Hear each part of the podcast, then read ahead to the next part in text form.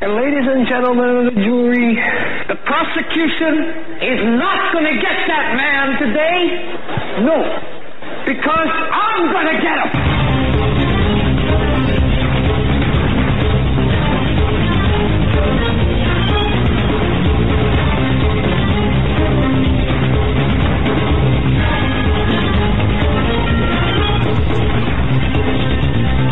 This is the Hagmann and Hagmann Report, coming to you live from our radio and television studios in beautiful Northwest Pennsylvania. Glad you can join us.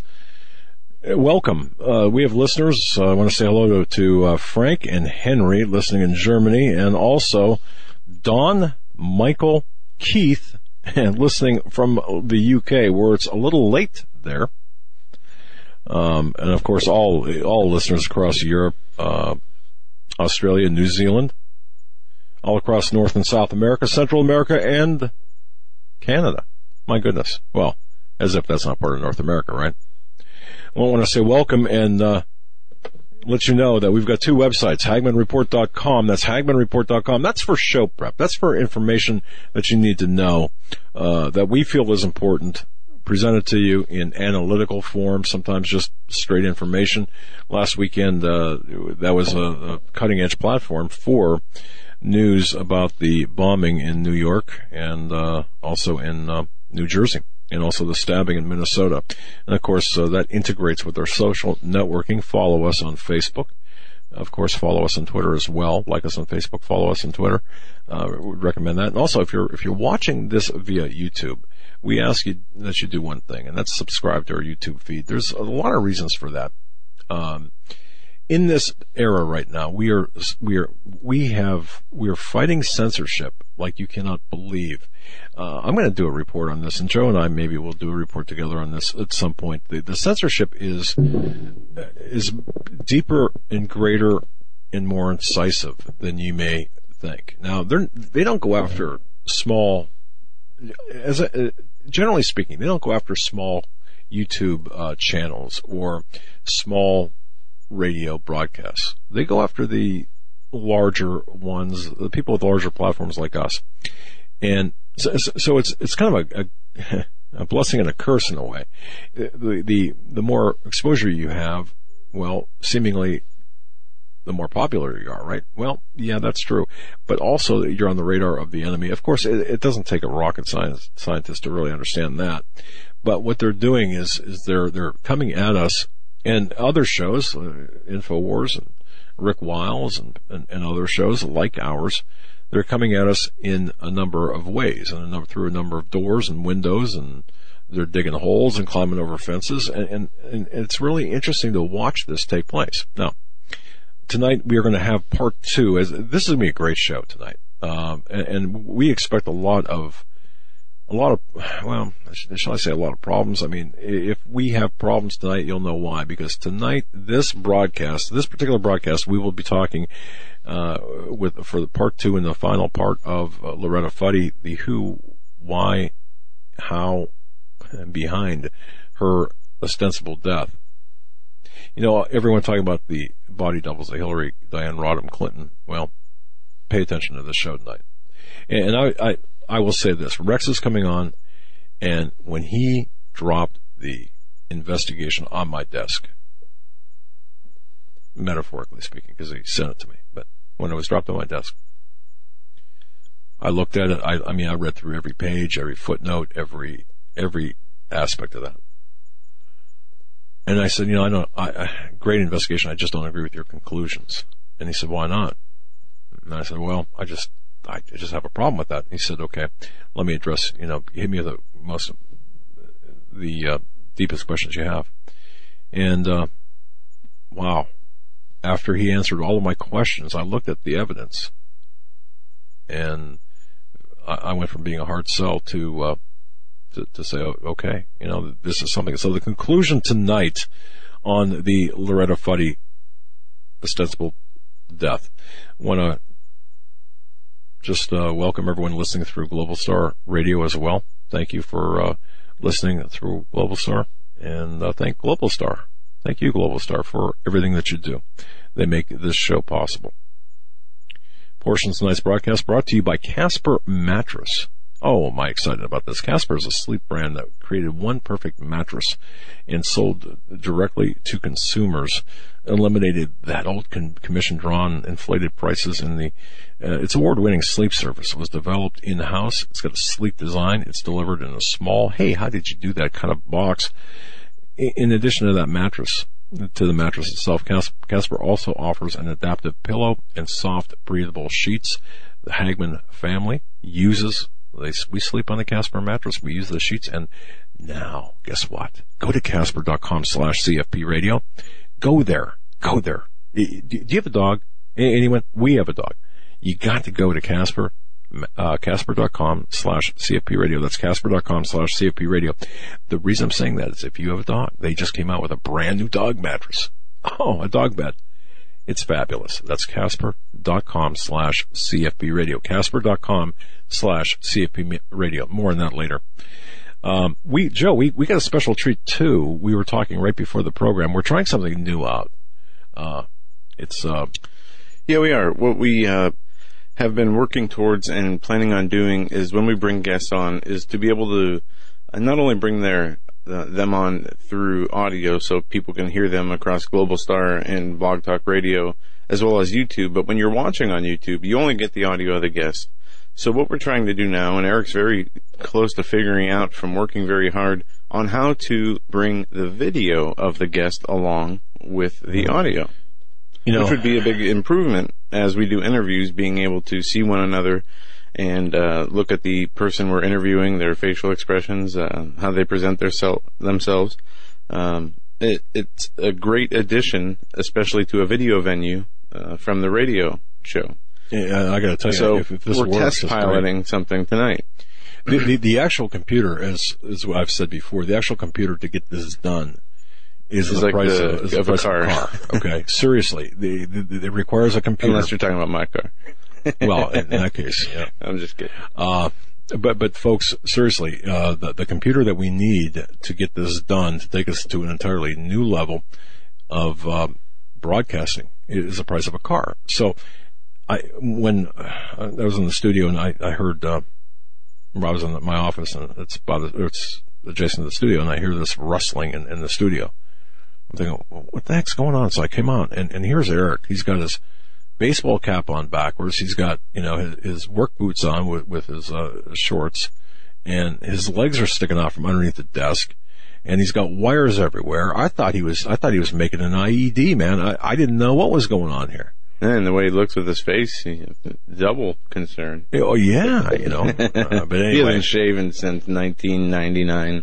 So I said, "Hey, Haji, what, what are you, what are you doing?" And he said, "No, you know, I think I got an idea. Maybe we can at least get get a system to work uh, while we're, you know, saving money for that uh, for that computer. So to try it out, uh, we have from our south, from our southernmost office in the United States." Zika capital of the That's world. Right. Zika That's right. vaccinated man, JD from NeptuneDiaries.com. That's JD. Uh, JD from NeptuneDiaries.com. JD is on. Uh, let's let's push the button. See if he can come on. Hey. All right. Does it work? Can you guys see me? Uh, we have is a short delay on, on our yeah. video screen, so we won't know for about 20 seconds. Him. I can see him on Eric's uh, uh, uh equipment there. JD, uh, thanks for coming on. Now, before the show, we were talking about a number of different things about Hillary Clinton. My goodness. Uh, first of all, do you think you, there's rumblings, rumblings that she's not going to, uh, she won't be debating Trump. Uh, I'm, hearing rumblings of that. What's going on with uh, Hillary?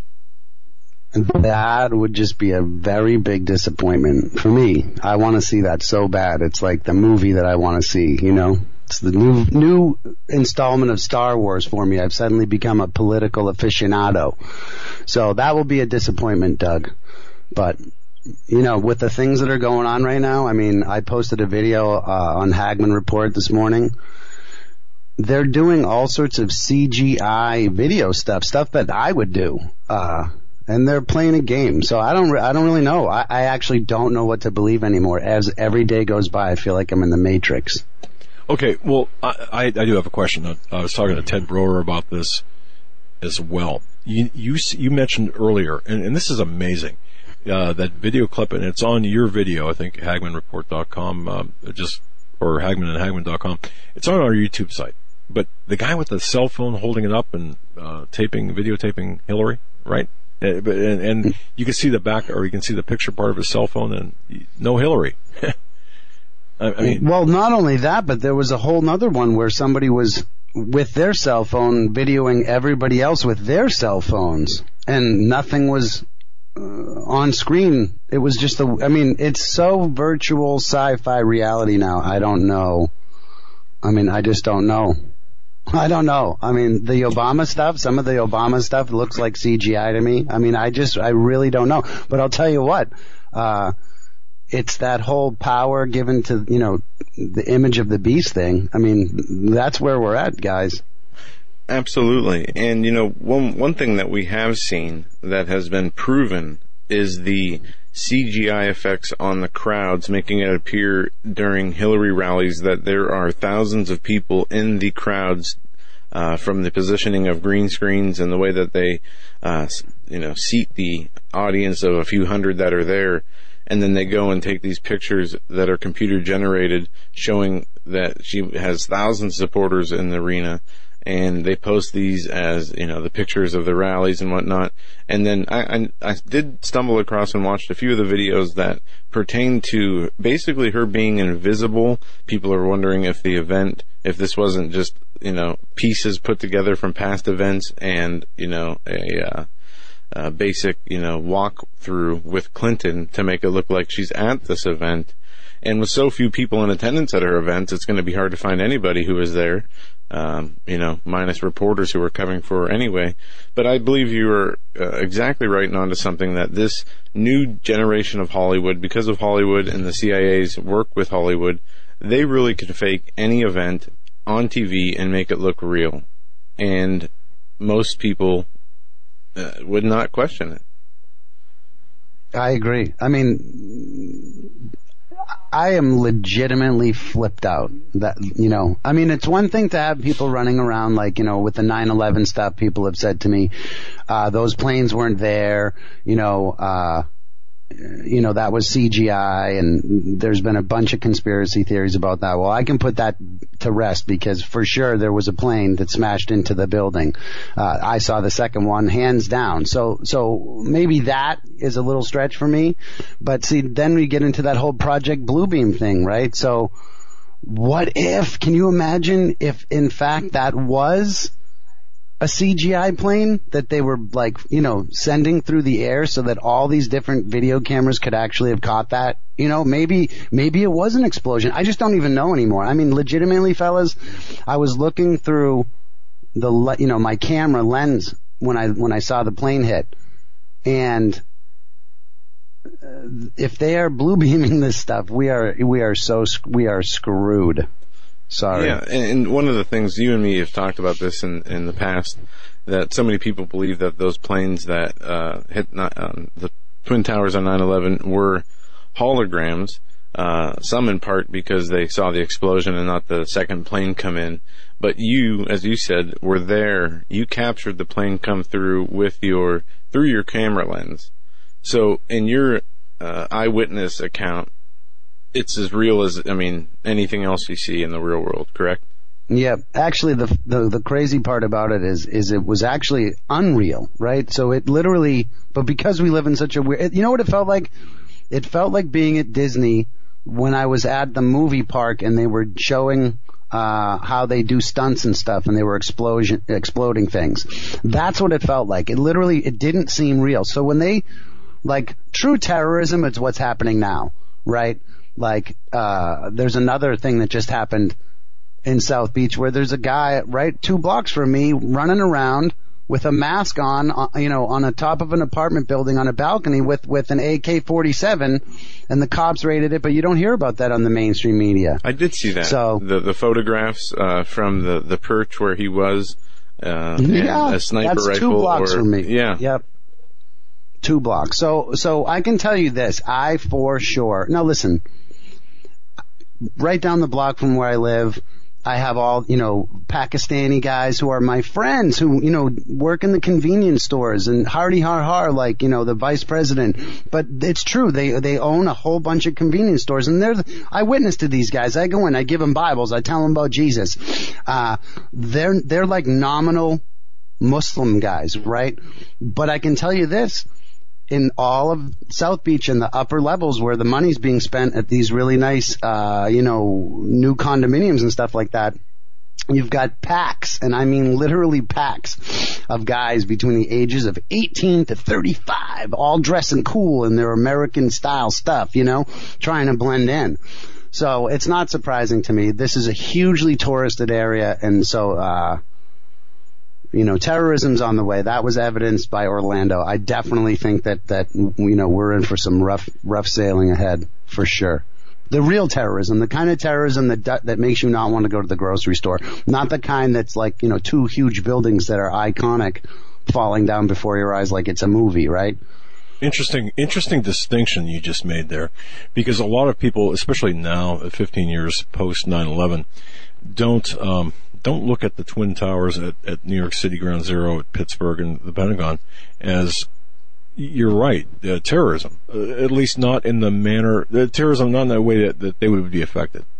Um, because of the iconic nature of, of, the buildings, specifically the Pentagon and, and, the Twin Towers. Now, on the other hand, what happened uh, in New York City with that bomb on uh, Saturday? That's different, as was the uh, race in New Jersey much different. You're right. It's a um, difference. Uh, oh, there's a distinct difference there. So you're right. Uh, l- let me ask you this. Uh, now you've been watching this. You've been making, uh, doing videos on this. You've been doing commentaries on this, JD. Let me ask you about what do you see happening with the elections?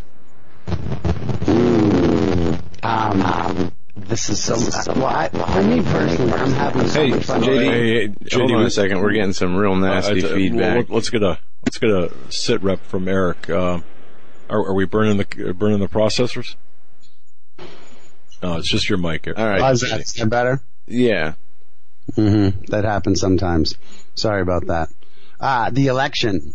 I'm very excited. I've never, I've never seen anything quite like this. So, uh, you know, four years ago with, with, you know, Mitt Romney and all that, that was a lot of fun for me to watch. It was sort of, I believe that at that time people were just starting to really come, become aware of everything that was going on, uh, in the Illuminati conspiracy world. That really came online.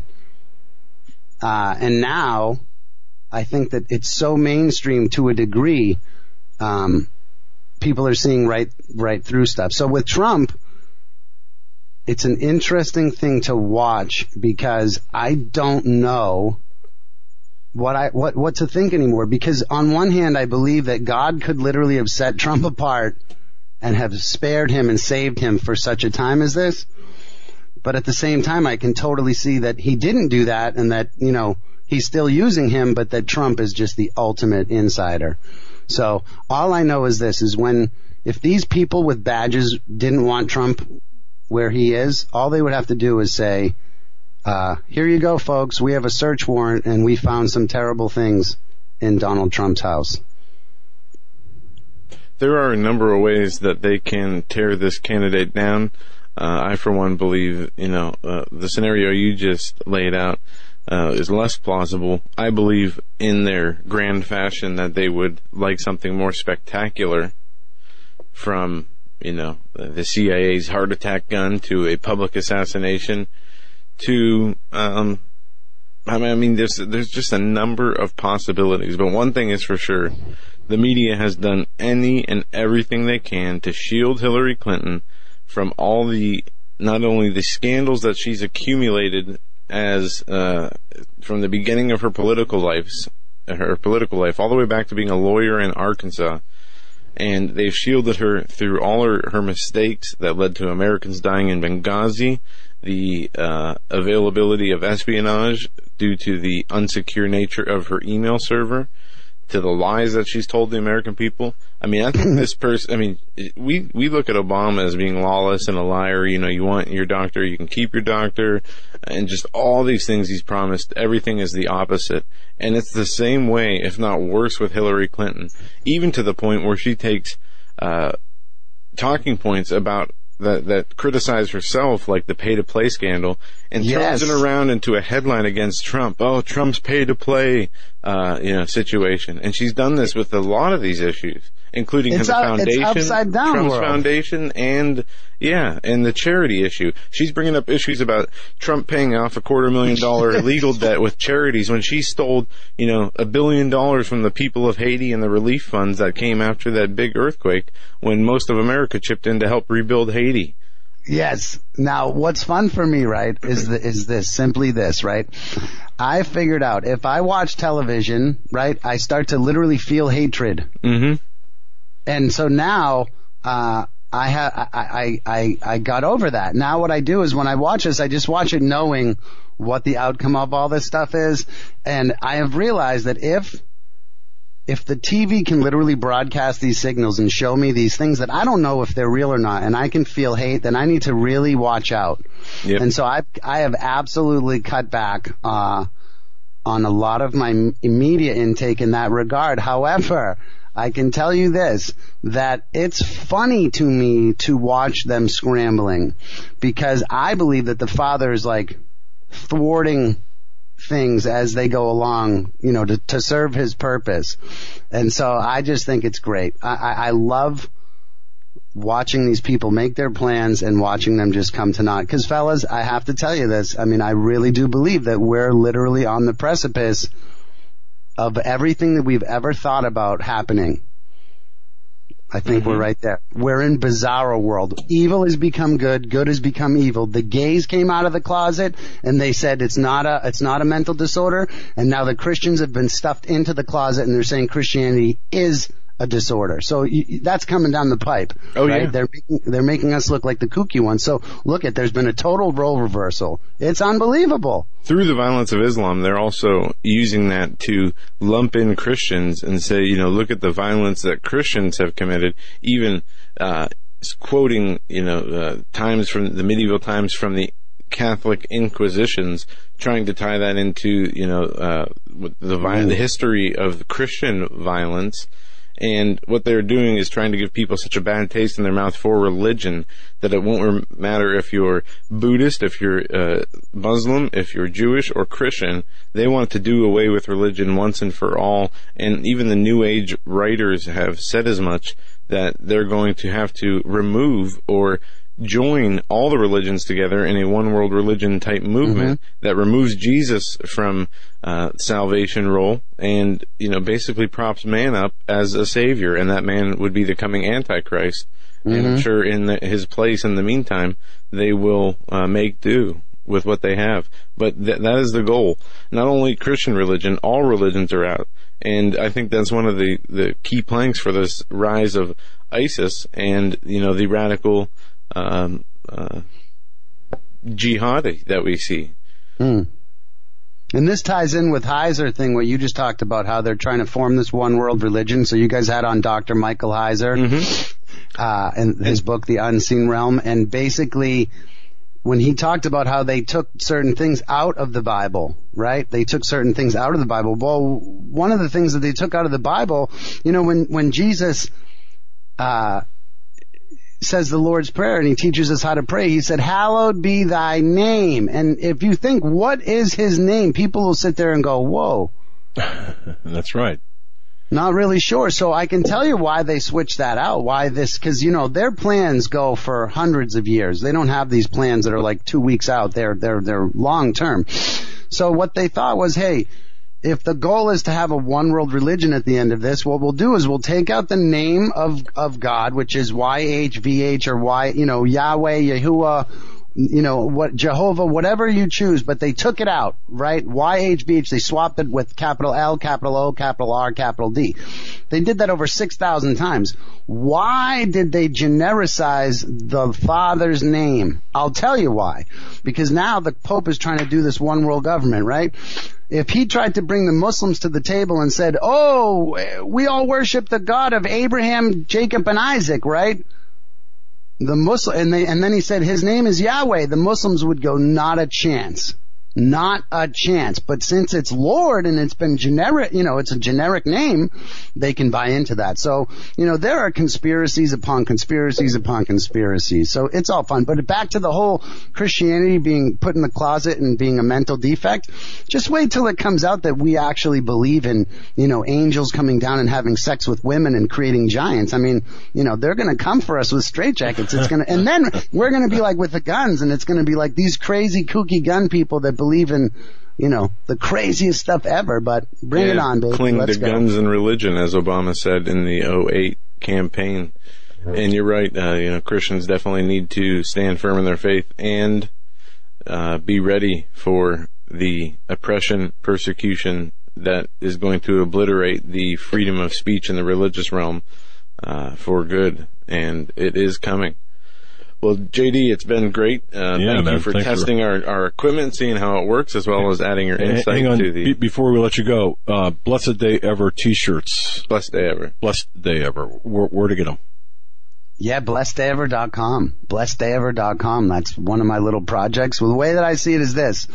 I see in South Beach people running around with their t-shirts and they've got, you know, Ralph Lauren or, or Skull and Bones or whatever. They've got all this devil stuff on their t-shirts and I thought, what an easy way to preach the gospel. Get the gospel out without, you know, literally put it on your t-shirts. Absolutely. Thanks, brother. Be the walking advertisement for Jesus Christ and His gospel. All right. We, we, uh, you know what, Joe? We've got such a great crew, staff, family. Thanks, buddy. Really appreciate Thanks it. Thanks, guys. Bless you. God bless you guys. All God right. bless you listeners. Take care. Thanks, JD. Go ahead, Joe. We will be right back with our second installment with Rex, the aviation uh, expert, dealing with the Loretta Fuddy death. Good on stuff the coming up. mysterious plane crash on December 11th, 2013. Part two right after this.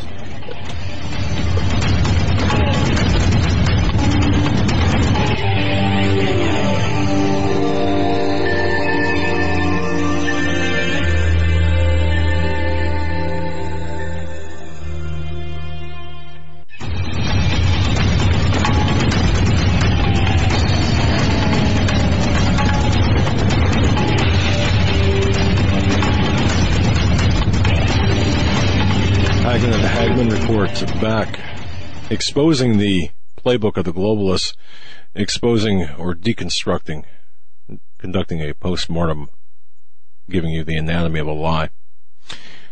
Very pleased to bring forth a an investigator. I'm going to say an investigator because uh, I have read investigative reports that don't even come close to what we're about to see. Uh, yesterday, if you if you haven't done so already, catch uh, get get the background on the strange death of Loretta Fuddy from yesterday. Rex was our guest. He's rejoining us now, making the case, presenting to you, I should say, evidence that everything we know with respect to this situation is a lie. And it, it's not just a lie, but a contemptible lie for cause. The cause being they want, well, they had to get rid of the, had to get the gatekeeper of Obama's long form birth certificate out of the picture. The reason being, of course, is the smoking gun that it is. It, it gives you uh, insight into who this man is and the lie that's been perpetuated upon the American people. And this is, uh, folks, this the bigger picture here. I want just keep in mind the bigger picture. We're, we're going to go through the minutia or the details of the event, the uh, consequences or, or result of the investigation, but but uh, keep in mind always the bigger picture. The bigger picture is to the takedown of this country, and this is what we're witnessing. Without any further ado, we're going to bring on Rex for a continuation of our jury um, appeal, uh, appealing to the jury or presenting to you, the jury, a case that uh, outlines the strange death, ostensible death of Laura Fuddy. Rex, thanks for rejoining us uh, tonight, sir. Good evening, Doug. It's good to be with you again. Yeah. Well, we left off yesterday. It was kind of it, you. You toss a lot of information our way, and I got a ton of emails. I mean, just the, pages upon pages of emails saying hey, you better bring them back, and, not only that, um, make sure you have a food tester for, for, for Rex, and, and of course uh, you're back. Another food tester is up to you. Uh, of course, uh, making a light of the situation, but uh, but thanks for coming back and uh, where do we go? Where do we start here? Uh, since you're in the first seat, shall we say, in the courtroom, where do we start? Well, I thought uh, we might leave aside the things we talked about last night and go on to some other things. Um, uh, you're very good at recapping things, and I know you've uh, already had some of your program already. But uh, I thought we might continue this evening with uh, Image 55, which is. Um, a depiction of the Kalaupapa area, and that's very unique. Kalaupapa was an historically secluded leper colony since 19 or 1866 and it's a place you don't usually go. That is you need permission and the Hawaii Department of Health controls the permissions and those just aren't given out to anybody. Everyone that comes there has to have that.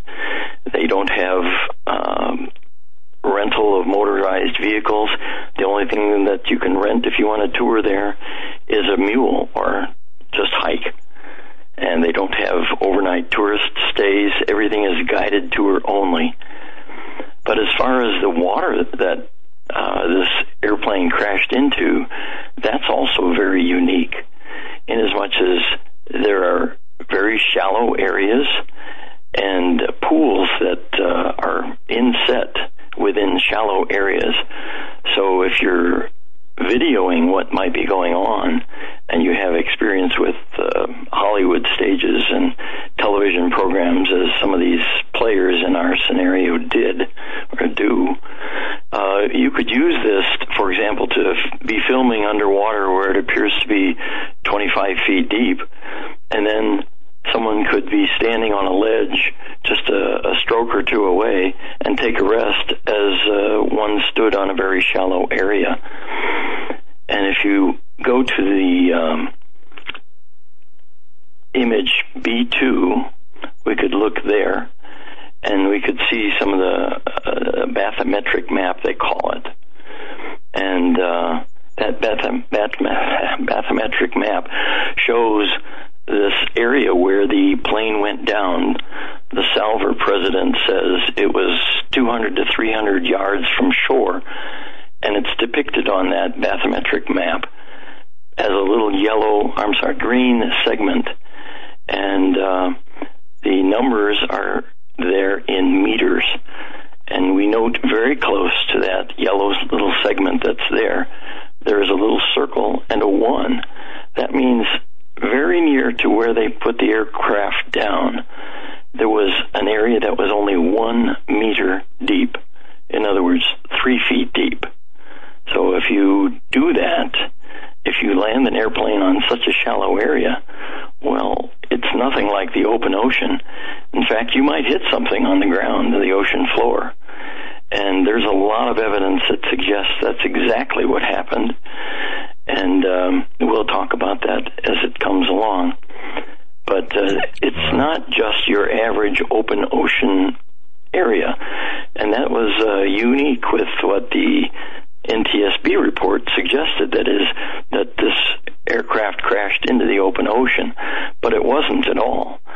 And it, uh, the report suggested, the NTSB report suggested that uh, the pilot had rolled the wings flat and that he had either a flat or a nose high attitude of the aircraft. But that turns out not to be the case. That is, the evidence contradicts that entirely. And if you're able to pull up the image B1, we can see the very last frame before the aircraft Rex, impacts let me stop right the there. water. We, we just have numeric uh, values assigned to each image. The I'm looking. Okay, I'm looking at the Some of the the higher numbered ones. In fact, it's one of the highest numbered ones. okay. IB1, um, can you find that? It- Okay, hang, on. The name of it starts with IB1. Okay, I'm going to get to. Eric's helping me here. So. Okay. All right. So. Well, good. let me describe it, and hopefully we'll be able to bring it up soon or deal with it later. But in any event, that's the last frame of the crash video. That is the second portion. There was a takeoff video and a crash video. And this is the last frame before the craft hits the water. And we can see very clearly that the NTSB report somehow got it wrong. That is, the aircraft is clearly in a very, well, we'll call it a somewhat gentle left bank, and the aircraft is nose low. And um, that will make up make for a, as one of the passengers would later say, an abrupt stop. That is the uh, slowing down um, and possibly impacting the ocean floor uh, was somehow worthy of the words abrupt stop. So those things aren't really surprising at all when you uh, look at that bathymetric map again that we just uh, looked at. However, if we look at the FAA report that came out or that was uh, uh, that recites what the pilot and others said to the FAA, uh, the representation was that, and it apparently came either from the pilot or the uh, commuter airline owner, um, though it's not attribute, attributed. It must have been, however, one of those two because it came the evening of the crash. But in any event, um, the representation by one of those two or both was that the aircraft was thought to lie between 400 and 1,000 feet down. And it would seem that that representation, accepted apparently by the FAA, caused them uh, not to send a representative to the crash site. So neither the FAA nor the NTSB uh, sent a representative to inspect the crash site. And uh, the FAA's incident accident report claims that the area was inaccessible. Though, if we consider that information on the uh, bathymetric bathymetric maps, um, it should have been entirely accessible. And in fact, there's a um, there's an image that occurred. If we can go to image 08, an image appeared on the internet um, within two days of the crash, and it appears to show a craft that's sitting uh, just maybe 10, 15, 20 feet below the surface. And let me credit the pilotlaw.com people for that image. But uh, anyway, it would be inexplicable why someone would come up with the idea that that plane was 400 to 1,000 feet down. I don't know exactly whose it was, but it certainly seems not to be correct, especially when we know the position on the surface that is, is just 200 to 300 feet from shore, as represented by the person who, in fact, uh, was in charge of the group that lifted the wreckage from the ocean floor. And that, uh, we'll see more of that. But in any event, am I still with you? Yeah, yeah, and, and Okay. ba- essentially what you're saying is the, the depth of the water was uh, m- m- not much. I mean, it certainly was not a thousand feet deep and No. hundreds of feet And deep. It was, yeah, feet. that area is entirely encircled by a line, um, a constant depth line that represents 10 meters, in other words, 33 feet. So uh, you'd have to That believe, and if you if we look at image 56, by the way, we'll see uh, an enhanced satellite view, and on that satellite view is a depiction to the very right side of where the aircraft approximately came down and um, you see very shallow areas, and you see the deeper blue pools. And that was uh, a reference that I made just a few minutes ago about uh, what one could do with videography. That is, you could show what might be a 20 foot pool, and right along the edge of that, a person should be able to stand, especially since the plane had that uh, area that had uh, was just apparently one meter deep. So there are indeed um, outcroppings on the of the ocean floor, and we see that uh, burbling water um, below the depiction of the aircraft. If you're looking at image 56. So it uh, had a lot of characteristics that were very different from what one would call an open ocean. Okay. All right. So, so the conditions under or where this smaller aircraft went down carrying Loretta Fuddy and eight others misrepresented misrepresented in the media, misrepresented everywhere. All right. Yeah. And if we can move to image 50, 58, uh, we see the plane um, in that area, and we see apparently people standing uh, just um, below the tail. Um, one of the passengers there in the upper left image uh, appears not to be supported by anything other than, well, he's got 12 to 18 inches of his torso or body and head out of the water. And there's another depiction of another passenger just below that who, without a life jacket, has almost half his body out of the water. That, that made me uh, do a double take. That one, yeah. of all of the images, folks, if you're looking at this via YouTube, take a look at this because this astounded me when you know you know how you look at something and you, you, you know what you're seeing, but you really you're not paying attention. It doesn't compute. That's that image right there really got me. Hmm. Well, I'm going to say that uh, there was an image recently within the last week or two uh, of refugees floating in the water, and it had this very identical characteristic. That is, the image had been cropped so that it appeared everyone was uh, floating in who knows deep water. But if one looked at the uncropped image, which also someone had, it's uh, it showed that uh, many of the people were standing in two and three and four feet deep water. Mm. So this is kind of a, an audacious outrageous thing that's done again and again and found in the media. But anyway, we, we digress right. and move on. Let me just say that those two people appear to be standing in almost the identical spot. So maybe there was some little outcropping right there. But in the larger picture, if you look at the airplane and you look, say, at that open door where one guy is uh, hanging onto the uh, little ladder railing, and the on top is open. If you look at the f- window just beyond that on the far side of the airplane versus the window on the near side, you see that the airplane is actually listing to the right. And we see vis-a-vis the horizon, a little forward of the aircraft, that is, the water is well below the port wing. And that means the, the port wing is literally out of the water which is verified by those visual characteristics. And the right wing is down.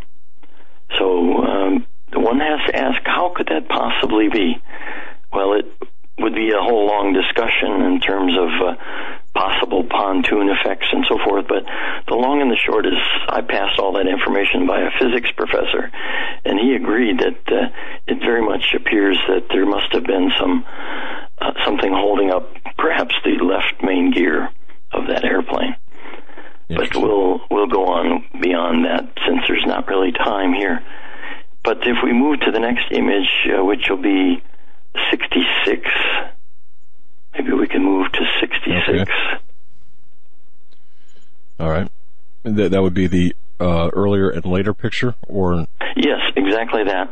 Okay. And we see the pattern of uh, the water against the shoreline and so forth. We know that the tide was ebbing at that point in time, and it appears that the picture on the right was approximately 20 to 30 minutes later than the one on the left. And we see some visual aspects, but the plane appears to be in essentially the identical spot as it was in the left picture. And if we look at that aircraft on the right picture, which is on the left end of the red line segment, we can look and see that that wing, that left wing, is indeed out of the water. So we have another confirmation of uh, what happened there. That there might well have been something very shallow which caused the abrupt stop, which lifted that left wing. And we also know a fact that one of the passengers' seats, uh, which and that seat was very close to the left uh, main gear attach point. So that would have indeed, if it if the aircraft did indeed hit something on the ocean floor, it would have borne the brunt of the force of that uh, slowing down or stoppage kind of thing. And that uh, aspects of that seat broke loose from the floor and threw the passenger to the floor. That's the only seat in the entire place that had that effect. And uh, that person had to be uh, well, that person was rather severely injured with a uh, with several cracked ribs and a split sternum. So there's a lot of aspects that support the idea that the, this aircraft uh, hit the ocean floor and more or less stayed there. As you'd expect, that once you hit the ocean floor, it's not easy to move. But Yeah, if we, pardon? Okay. No, uh, I, I completely Yeah. understood. Yeah. All right. Yeah. If we can move to image 76, we'll see um, what we That's call passenger- diver activity. Passenger Pardon? J and Friends. Passenger J Yes, and yes, Friends yes. high diver activity. Okay.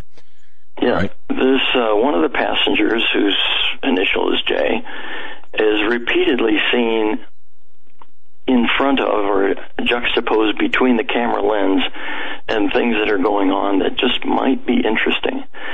And we can see in the upper left picture that person is seated on top of the wing, which is also a very unusual place to be. But anyway, just ahead of that point or on the opposite side of that person are the two images to the right of that.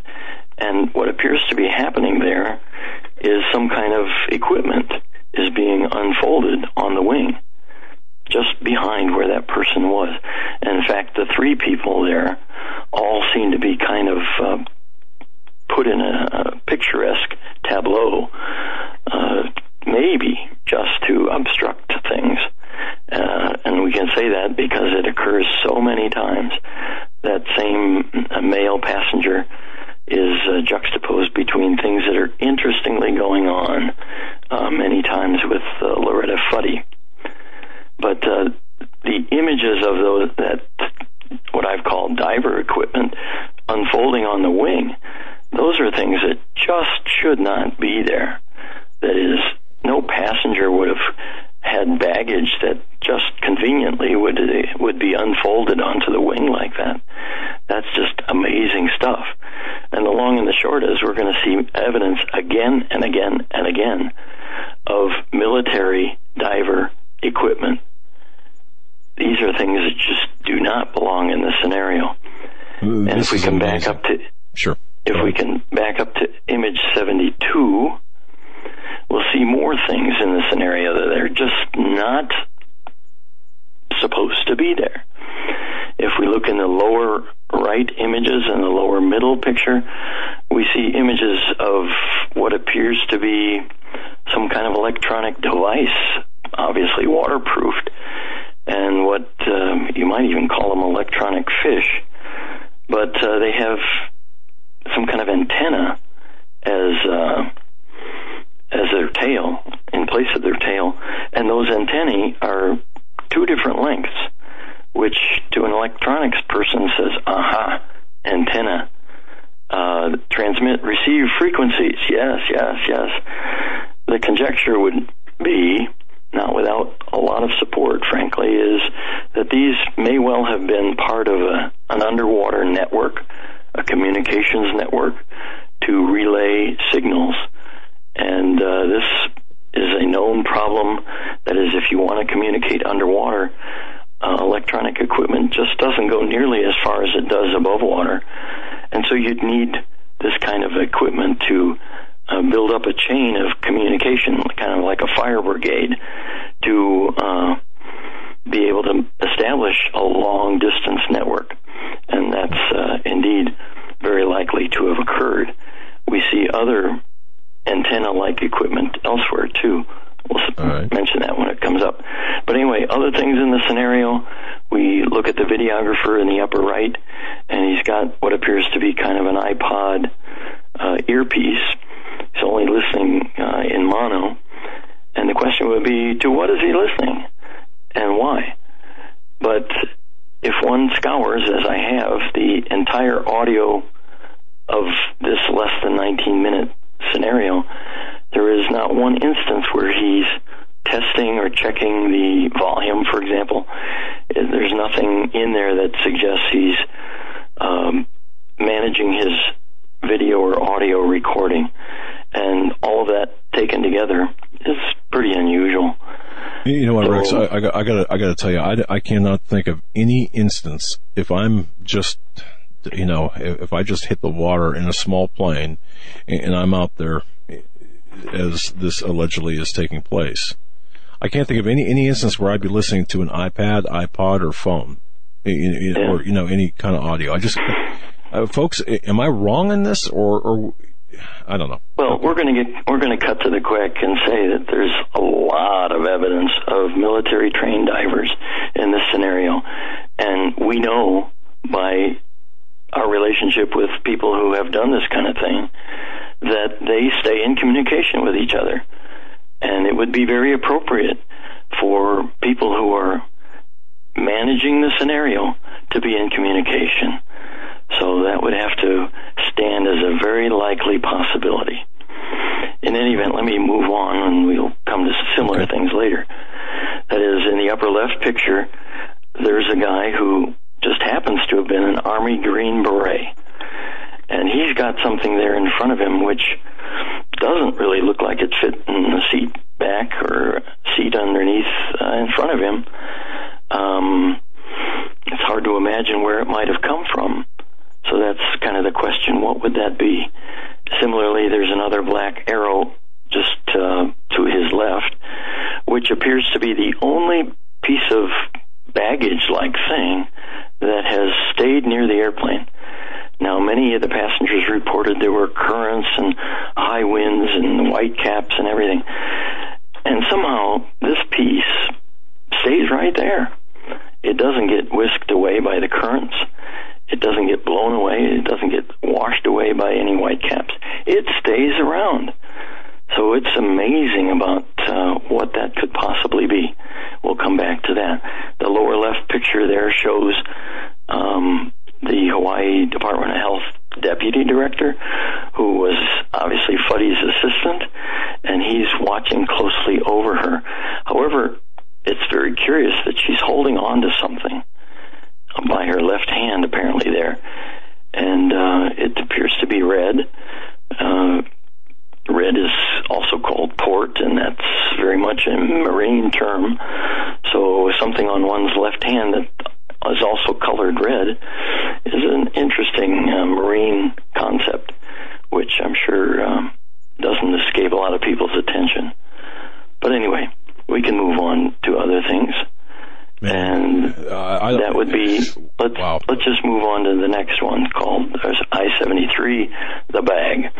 Since we brought it up, there's an image of the bag, and uh, we see it in several places. It, as I say, it stays there underneath the tail for minutes until someone begins touching it and doing things with it. But I want to point out that in these successive pictures, the image of the bag changes. That is, it changes shape.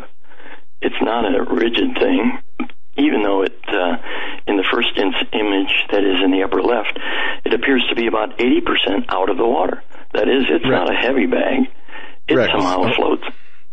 Let's yes. pick this up on the other side since we're up okay. against the break and you just Man. started getting into this one.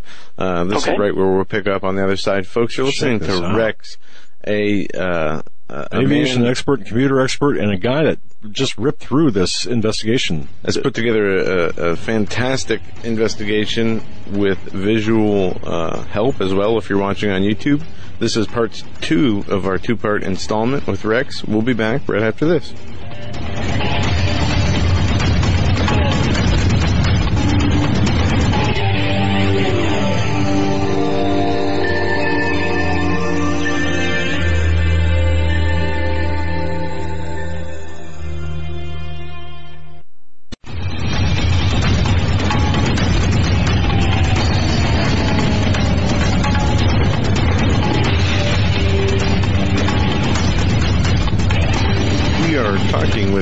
This hour pertaining to the strange death of Loretta Fuddy, the Obama birth certificate gatekeeper, and Rex has put together some incredible investigative findings, uh, the product of countless years of research, and we're going through these now, folks. If you are listening only on uh, archive or on audio only, go to our YouTube channel and find the shows that we have done with Rex. Um, there are two parts, and you can see all the visual images there uh, to go along with what you're hearing on the radio. With that, let's get right back to Rex and what we were talking about just before the break. Okay, thank you. We were looking at a slide called the bag, and that bag seems to change shape. It starts out floating very high atop the water as if it's not heavy, and it changes shape in every frame subsequent to that. So we're looking from the upper left to the upper right to the lower left and the lower right, and we see there's a constant change in the shape of this um, bag, which might be some kind of uh, passenger baggage, it would appear, but we learn that it's really not that at all. The lower left image with that elderly gentleman who appears to have very uh, uh, blonde hair, uh, he has his right hand on what has become the shape of the bag. In his left hand, he's holding at his chest another PFD still in its container. But as we go to the next slide, we'll see subsequent images on that left co- column, leftmost column, uh, one very much like the, just one ahead, that is with the elderly gentleman's holding the bag at that point, and his left hand holding the PFD. Then all of those pictures, the four pictures below, are subsequent frames where the bag is continually changing shape and we see different portions of it above water. Now, in the right image, we have that same Army Green, Green Beret guy, and uh, the elderly gentleman with the blonde hair was a book author. But in his book, he claims that the image of the Army Green Beret guy was actually the book author. And we know that wasn't the case, but he claims that was the book author, and he was bringing his wife, who is along the wing, that next female person there, just to the left of the guy sitting on the wing. Uh, and he said he was bringing her her life jacket. Well, we watched the video and we see that that was neither that elderly gentleman, but the Green Beret guy swims away from the wing and doesn't have an extra personal flotation device and doesn't give anything to that uh, lady along the wing. So perhaps that was just a, an innocent mistake. However, there's a lot to be said beyond that. That's more than just coincidence. If we move to image 75, we see firstly the same column on the left, but the next column over to the right shows at the top um, this elderly gentleman's wife literally strapping on something, and that is the bag as it's changed shape and taken on a very unique visual aspect. That is, it would appear that it has a an 18 inch phallus on it, and uh, that's quite something to pull out of a bag. And we see those top two pictures after she's strapped it on, she's taken kind of a sitting position in the water, and that uh, phallus shape uh, is held above the water. In the two lowest pictures we see, that's sitting above the water as she's moving along for the next almost probably 35, 40 minutes, something like that. Now, when one has a shape like that and one is holding it above the water, um, electronics people say, ooh, maybe that's an antenna. Could be. Communications antenna held above the water line. Well, that's a very good chance, frankly. And uh, certainly, it also doubles as her personal flotation device. It's keeping her up in the water. So that appears to be what the purpose of that bag was um, communications and the PFD for this lady who otherwise didn't have it. So we see on the pictures on the right particularly in the third row, the top two, and the one at the far right that's very tall vertically, that this bag uh, is with this elderly lady, the wife of the other elderly gentleman, uh, stays with her for most of the scenario. But uh, those two lower horizontal images in uh, the third row, marked NTSB 749 and 827, we see the so-called changeover event that we talked about in the first segment. That is, at the very same time that Fuddy is replaced by a military trained diver with a red wig and is over six foot tall and appears to be hmm, something in the 160 to 170 pound range. At the very moment that happens, um, this lady, the elderly lady, gives up her special personal flotation device. And now she's been given uh, perhaps the very same personal flotation device that her husband was carrying on his chest for her. So that would appear to be the case, and it does show in all this sequence that that would have had to been done with foreknowledge. So that's not the only aspect of foreknowledge, but it's, as we say, yet another aspect of foreknowledge. Um, if we move on, which we can do to image 78. All right. That would be. It the, says whoopsie on the left. There it is. We hear from the people who spoke to the Maui County Police. They said they left the plane when it began to sink. And uh, elsewhere, they've told, said that was 25 minutes. The NTSB report uses that number as well. That is 25 minutes after the ditching, there was apparently represented to be a ditching ev- or a sinking event of the airplane. And the upper left picture is just before the last image, one of the last frames we have before they left the airplane.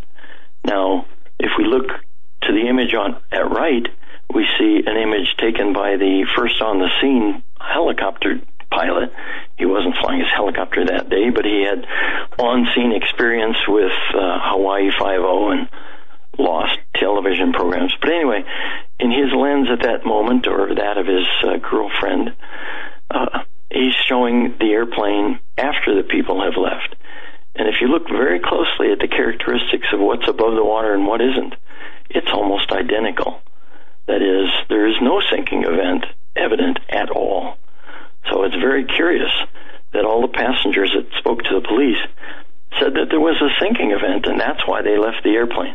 And in fact, not only did they leave the airplane at that time, that they supposedly became separated from one another.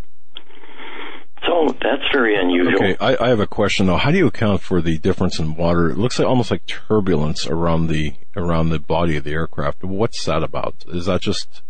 I mean, what is that about? I can't say.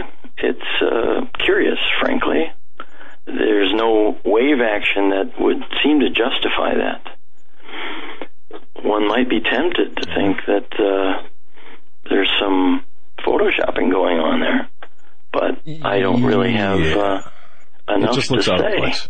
Yeah, it just looks. It, it, it looks, perhaps does look out of place, especially so violently, if you will, off the left side. Well, maybe the right side is different, but as we noted earlier, it seemed at least earlier the left wing was out of the water, so maybe that's part of it. Uh, it may be very innocent, and frankly, I don't think it matters at this point because uh, right. there's just so much evidence of other things that we don't depend anything on that.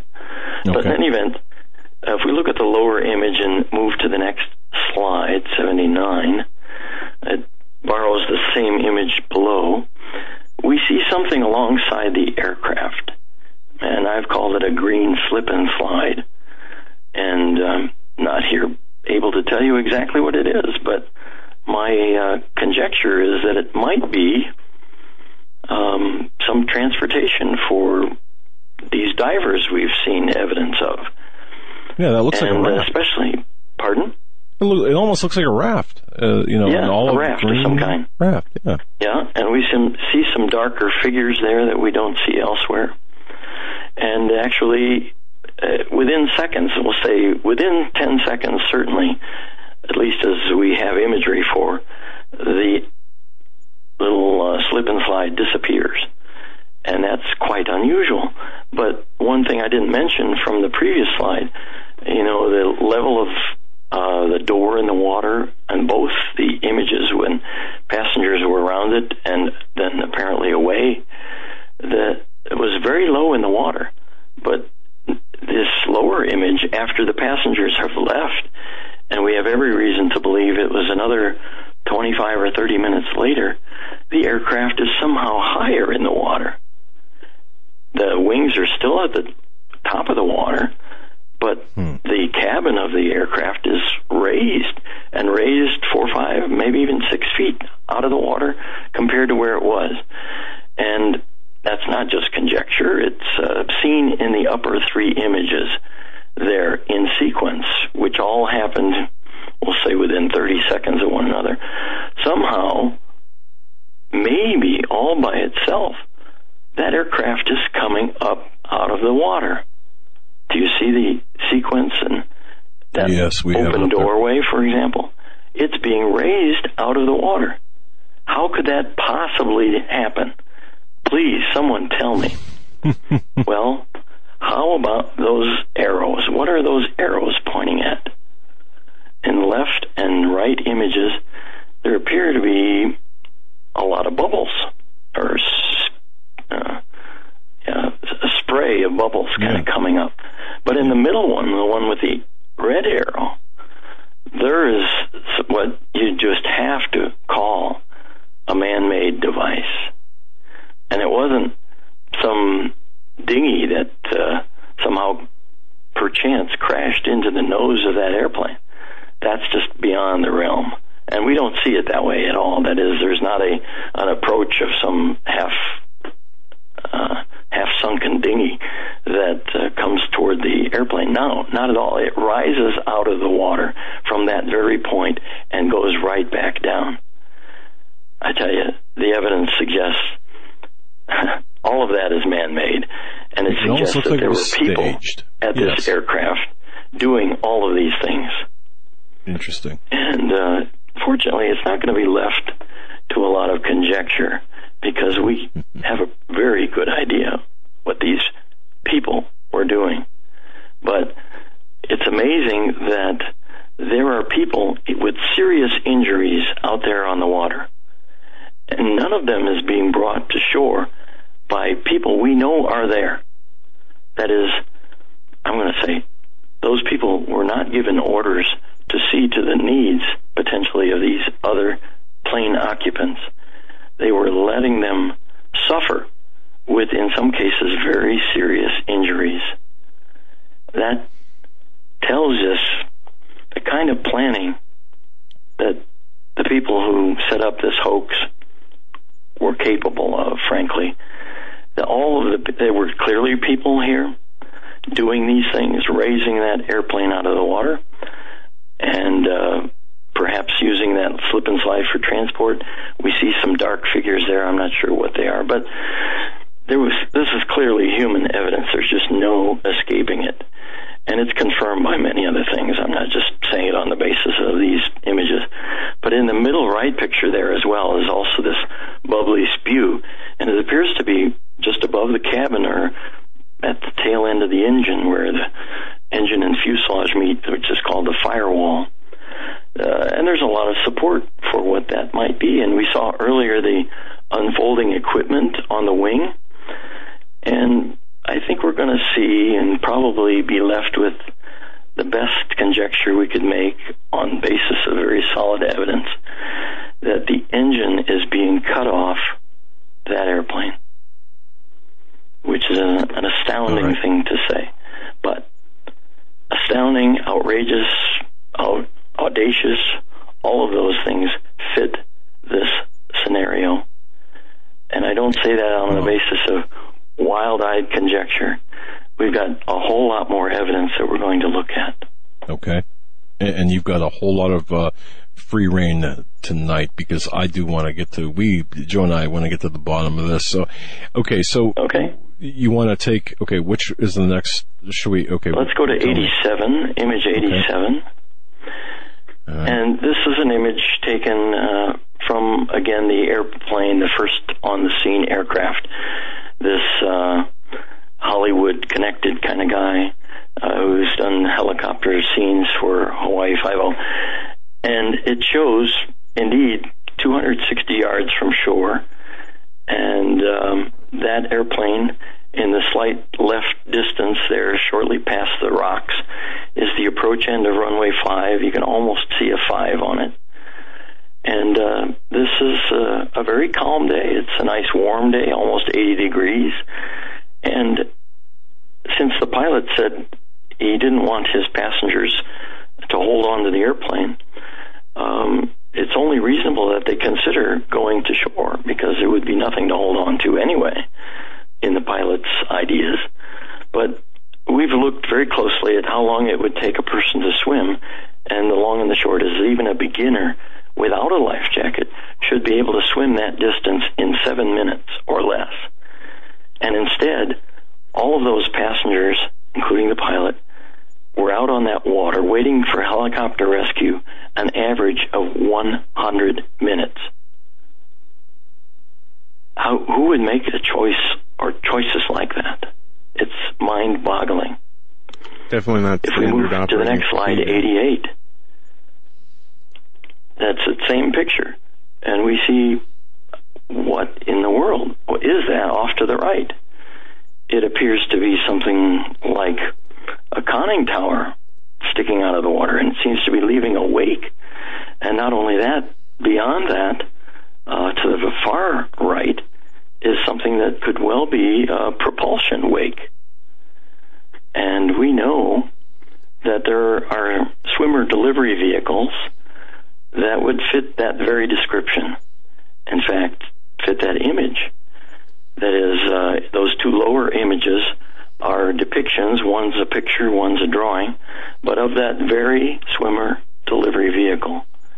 And you'll see that the conning tower type thing and the uh, periscope and another some other kind of uh, conning tower, um, some other kind of uh, scope is raised up there in the lower right picture.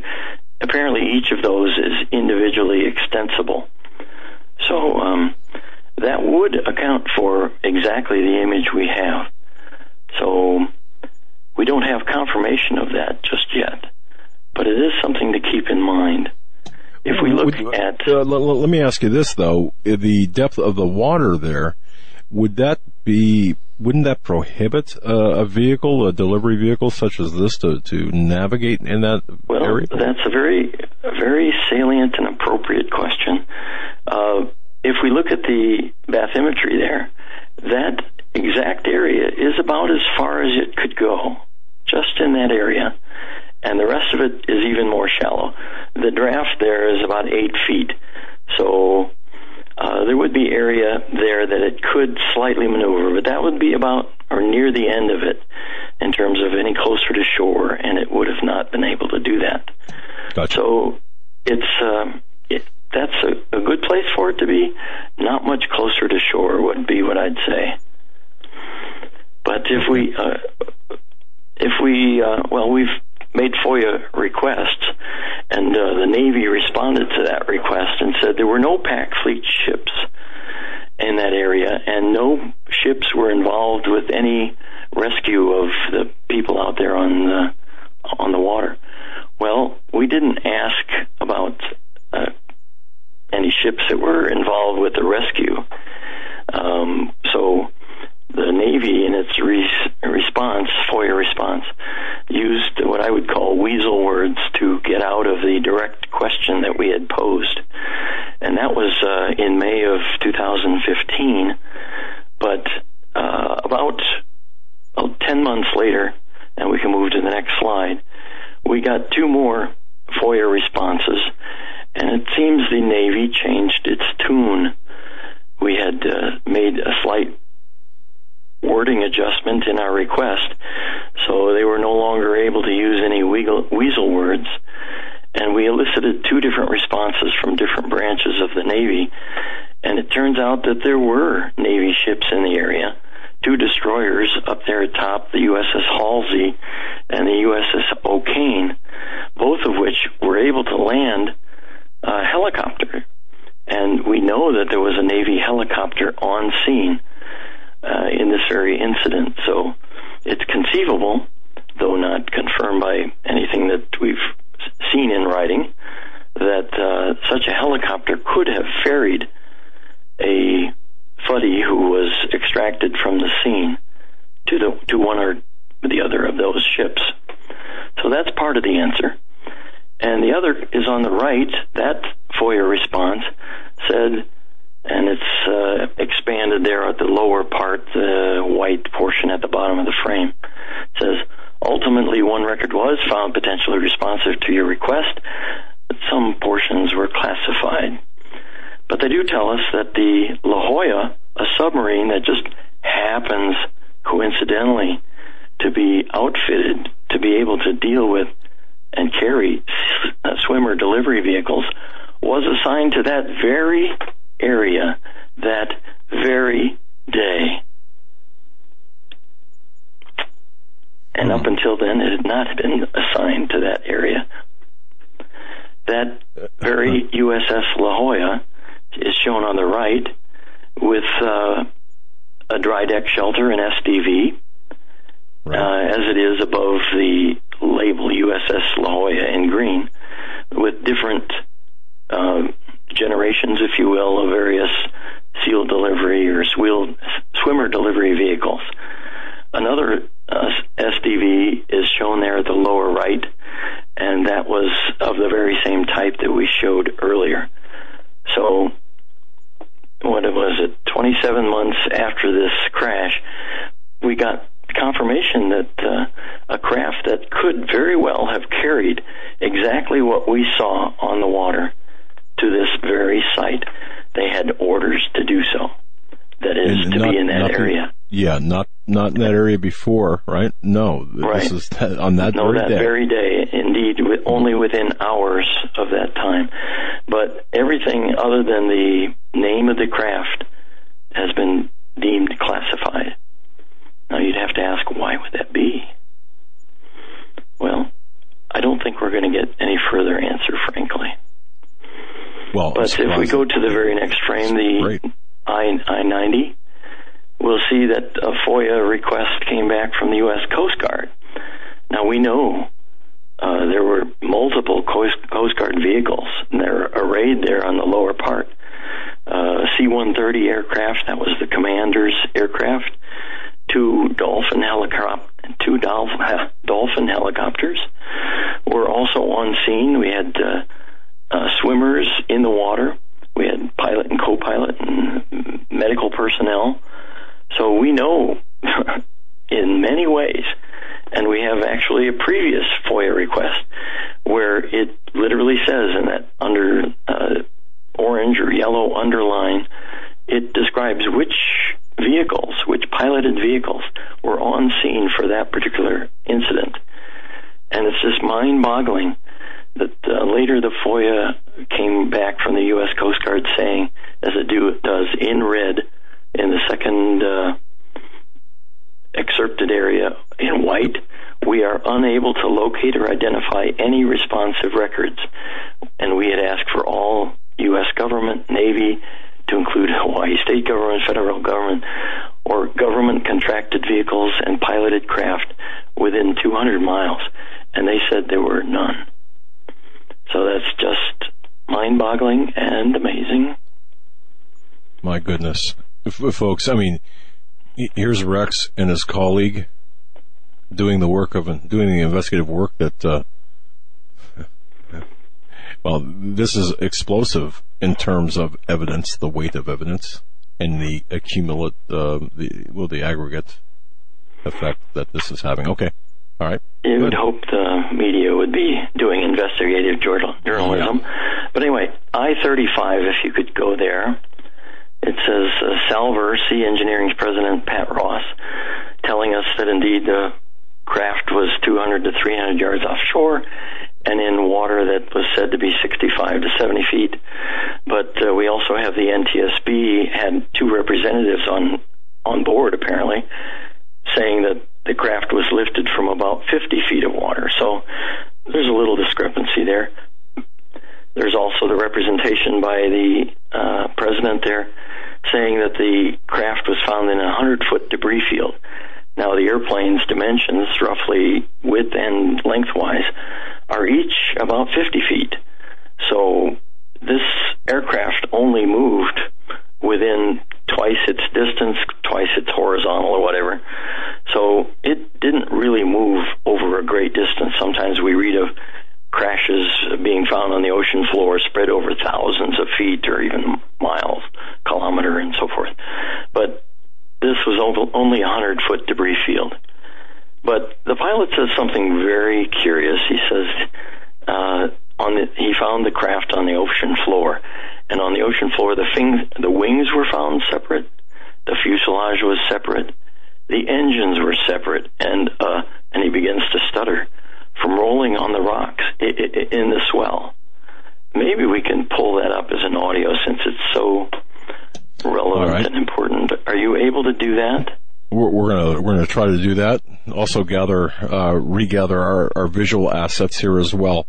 Uh, okay. Hold on, Rex. Um, wow. We're talking with Rex about the Loretta Fuddy plane crash. More with him right after this. Stay with us.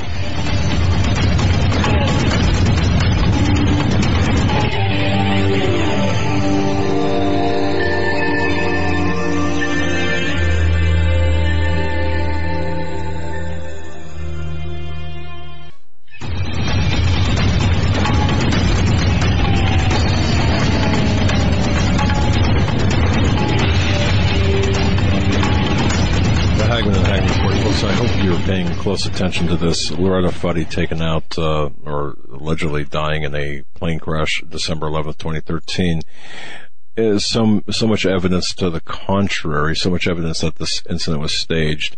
And when I say evidence, I'm talking about Rex and his colleague going through painstakingly, and I mean painstakingly going through, spending countless hours going through the video that was captured the uh, filing uh, Freedom of Information Act requests, looking at that, looking at the all of the reports. I have got a notebook full of uh, hard copies that uh, I got what a year and a half ago.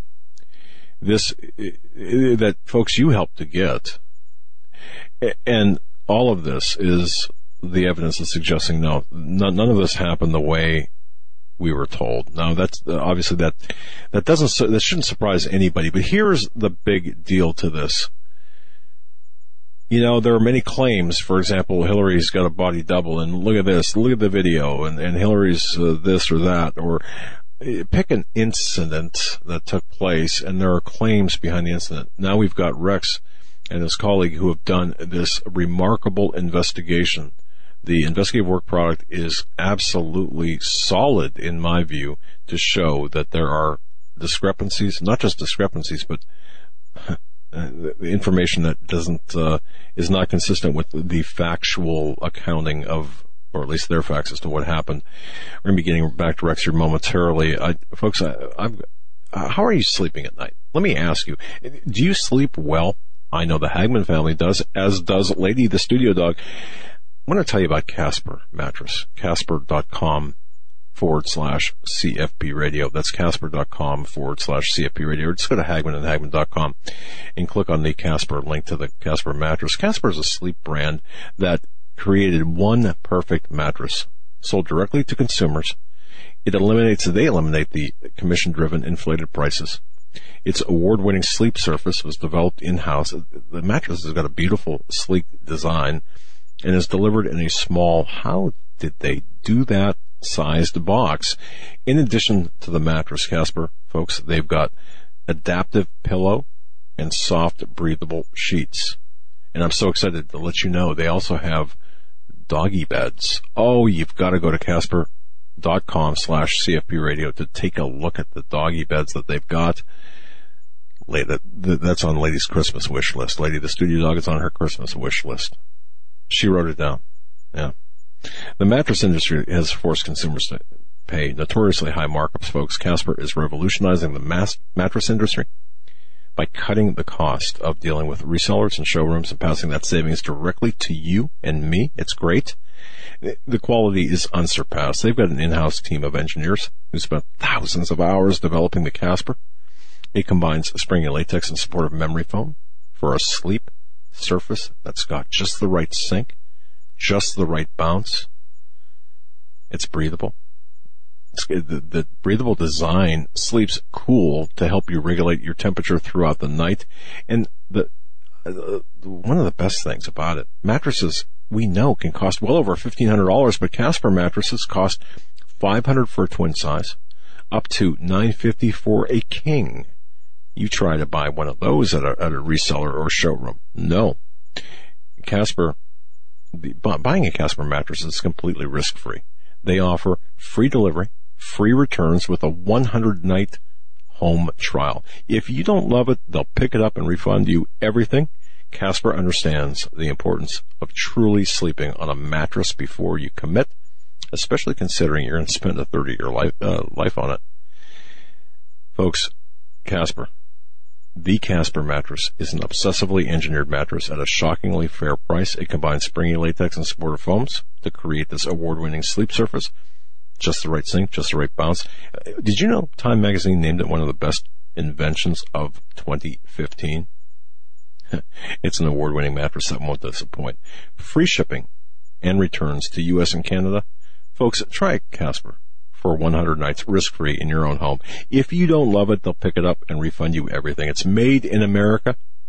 It's fantastic. Made in America. Casper.com slash CFP radio. That's Casper.com slash CFP radio. By the way, special listeners to our show, you get, you get $50 toward any mattress purchase by visiting casper.com slash CFP radio and using CFP radio in the section where it asks for a promo code. Remember that $50 toward any mattress purchase by visiting casper.com slash CFP radio and inserting CFP radio in the promo code section, coupon code section. You can also get the Casper mattress by going to Hagmann and Hagmann.com or HagmannReport.com and clicking the link to a Casper. And by the way, check out their dog beds. Oh my goodness. Lady's gonna be so happy. Let's get back to Rex, the uh, aviation computer expert. We're talking about the crash, the well, crash in quotation marks of Loretta Fuddy. Yeah, and Rex's investigative finding after three years and countless hours uh, building this investigation with fantastic uh, visuals. If you go to our YouTube page, and you can watch the YouTube page and follow along while you listen on Global Star. Just listen on YouTube as well, but you can get all the images through watching our YouTube feed. Let's pick up where we left off, Rex. Okay. We were just listening to the president of that sour company, and he had mentioned uh, stutteringly that uh, the engines were separate, which is a really unusual thing to say. Uh, we were talking earlier about Hillary's body double. We saw that uh, in the scenario, we have very clear proof that uh, Loretta Fuddy was exchanged with a tall, skinny diver. Uh, you might, for a moment, say that was a body double, but very surprisingly, here we have an example of an engine having a body double. So that's uh, really quite something. If we go to image, are, are you able, able to play audio 19? Uh, well, we can't, we cannot do it at this point, okay. and I apologize. It's no big thing. We'll come to that later and have it for, available for everybody.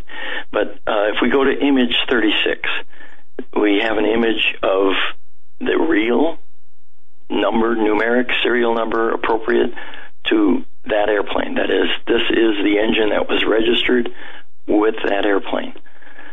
However, if we see those yellow arrows, that's where the nose gear strut would be attached.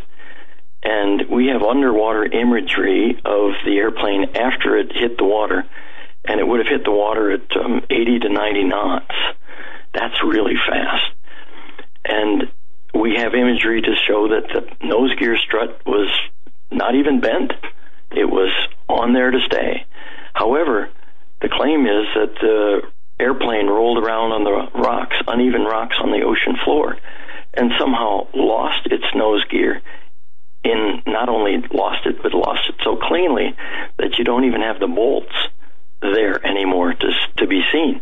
You don't see breakage, you don't see bending, nothing. That's very clean. And even the worst storm underwater, maybe 10, 20, 20 knots of, of a wave action. But this is a nose gear strut that just survived 80 knots of hitting the water. That's like a brick wall. It's another red flag for us aviation types, let me tell you. But if we move on to the next slide, this is what the salver brought up onto his barge. It appears to be about four seats, a wing, a third of the fuselage, not much else identifiable. Uh, you do see a landing gear there, and somewhere we're going to see that engine again, but it doesn't appear to be very much of the airplane.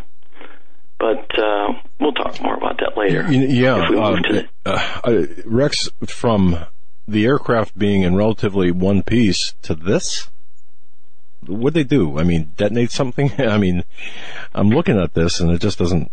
Comport. Well, the the official story is that uneven rocks on the bottom of the ocean floor somehow took this aircraft and its engine apart. And Looks like I'd say, I'd yeah. say with all of the hoax characteristics we have, uh, we know there's a lot of lying going on. Frankly, we'll get to that here momentarily. If we move on to image 39, we'll see again the words of the salvor president up there. Um,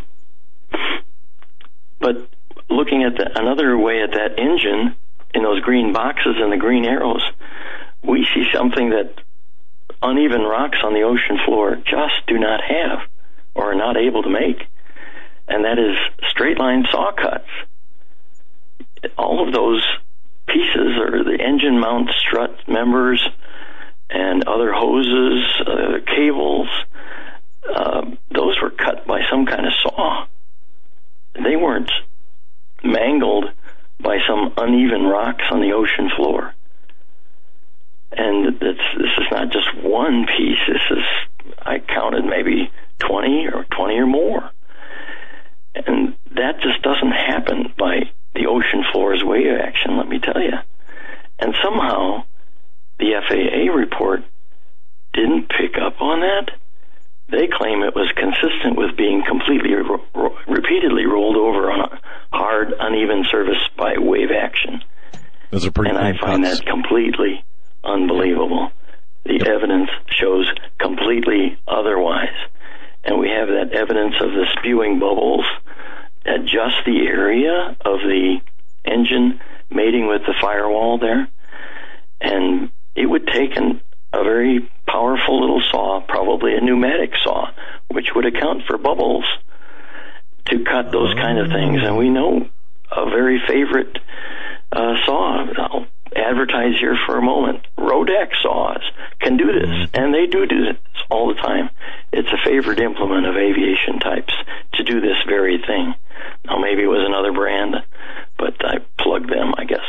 But the long and the short is, you need a saw to do that. You cannot claim, as these people audaciously do, that somehow the ocean floor, even in a storm of 10 to 20 knot wave action, uh, somehow did this. It's just astounding, audacious, outrageous, and all of that.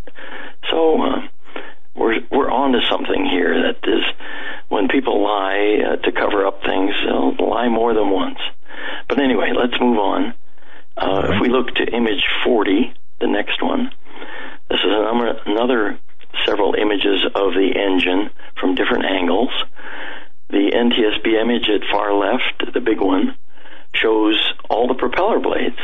Now, even though the engine obviously received many blows that uh, pound on the surfaces there, you'll see uh, the propeller is relatively unscathed, and it has some light, gentle bends on the blades, the two left and right, which I've called the four o'clock and eight o'clock, and then there's a twelve o'clock up top. If you look at the upper right image, uh, we, that uh, that 12 o'clock blade is just slightly bent, a little bit like a hockey stick on the upper right. But uh, in the NTSB's image, we don't see any of the blade tip paint, and that's unfortunate because that would be relevant. And yet, uh, there's only one image that the NTSB put in its report that shows that propeller tip paint. Anyway, we see it in another image of another uh, uh, media outlet. Uh, plug them for a moment. Hawaii News Now. Thank you very much. On the lower right, we see the blade tip paint scheme, and it's got a nice little wide black area between two white areas. But if we move on to the next image, we're going to see firstly the same image on the left from the NTSB, and then also from the NTSB an image underwater. And as I said, the nose gear strut is seemingly undisturbed, and we see uh, two of the three propeller blades there. The third one is apparently just coincidentally on the far side of the engine. Um, and we see the lowest blade is apparently contacted the water first, has the most force before things started to slow down.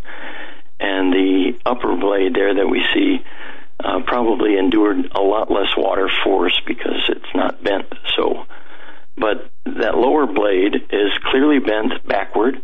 It appears to be in contact with the left side of the strut. And um, that's very relevant. But the question would be if you look at the NTSB image, which of those blades would have been that severely bent backward blade that we see underwater? The answer is none of them. No. And a blade, a propeller blade, does not become unbent. I mean, the wave action does not know how to unbend a propeller. Uh, all right. I mean, there it is. Uh, there's. all right. Obviously, somebody's lying here. Okay. Yeah. Well, this left engine with its less bent propellers, and frankly, um, I mean, it just, it just can't be the same engine. But that engine was sent off to the engine manufacturer, and they were told that that was the one that ditched. And it was found to have all kinds of problems inside and intense internal fire. It had fractured uh, compressor turbine blades. It had impact on the turbine shroud. It had uh, uh, a third to four fifths of the blades all mangled and eaten away, or debris had uh, wrecked them. They'd broken off. That was obviously an engine that had a catastrophic engine failure, but it is not the one that sounded so wonderfully all the way down to the water uh, in the video that we have seen and heard. Um, so it's just not the same engine. So uh, there's a lot of evidence to support this, and we'll be looking at that momentarily. Let's So move on to the very the next. engine. All right. Go ahead. Yeah. Next one. All right. Next one shows that uh, the propeller blade tape t- tip paint scheme. That is, we collected several underwater frames of the uh, blade tip paint scheme and uh, placed them aside the one that we have on the barge uh, that we saw in the image just a few slides ago, and compared how that blade tip paint scheme looked between the barge images and the ones underwater. And none of the ones underwater seem to have that nice big wide space.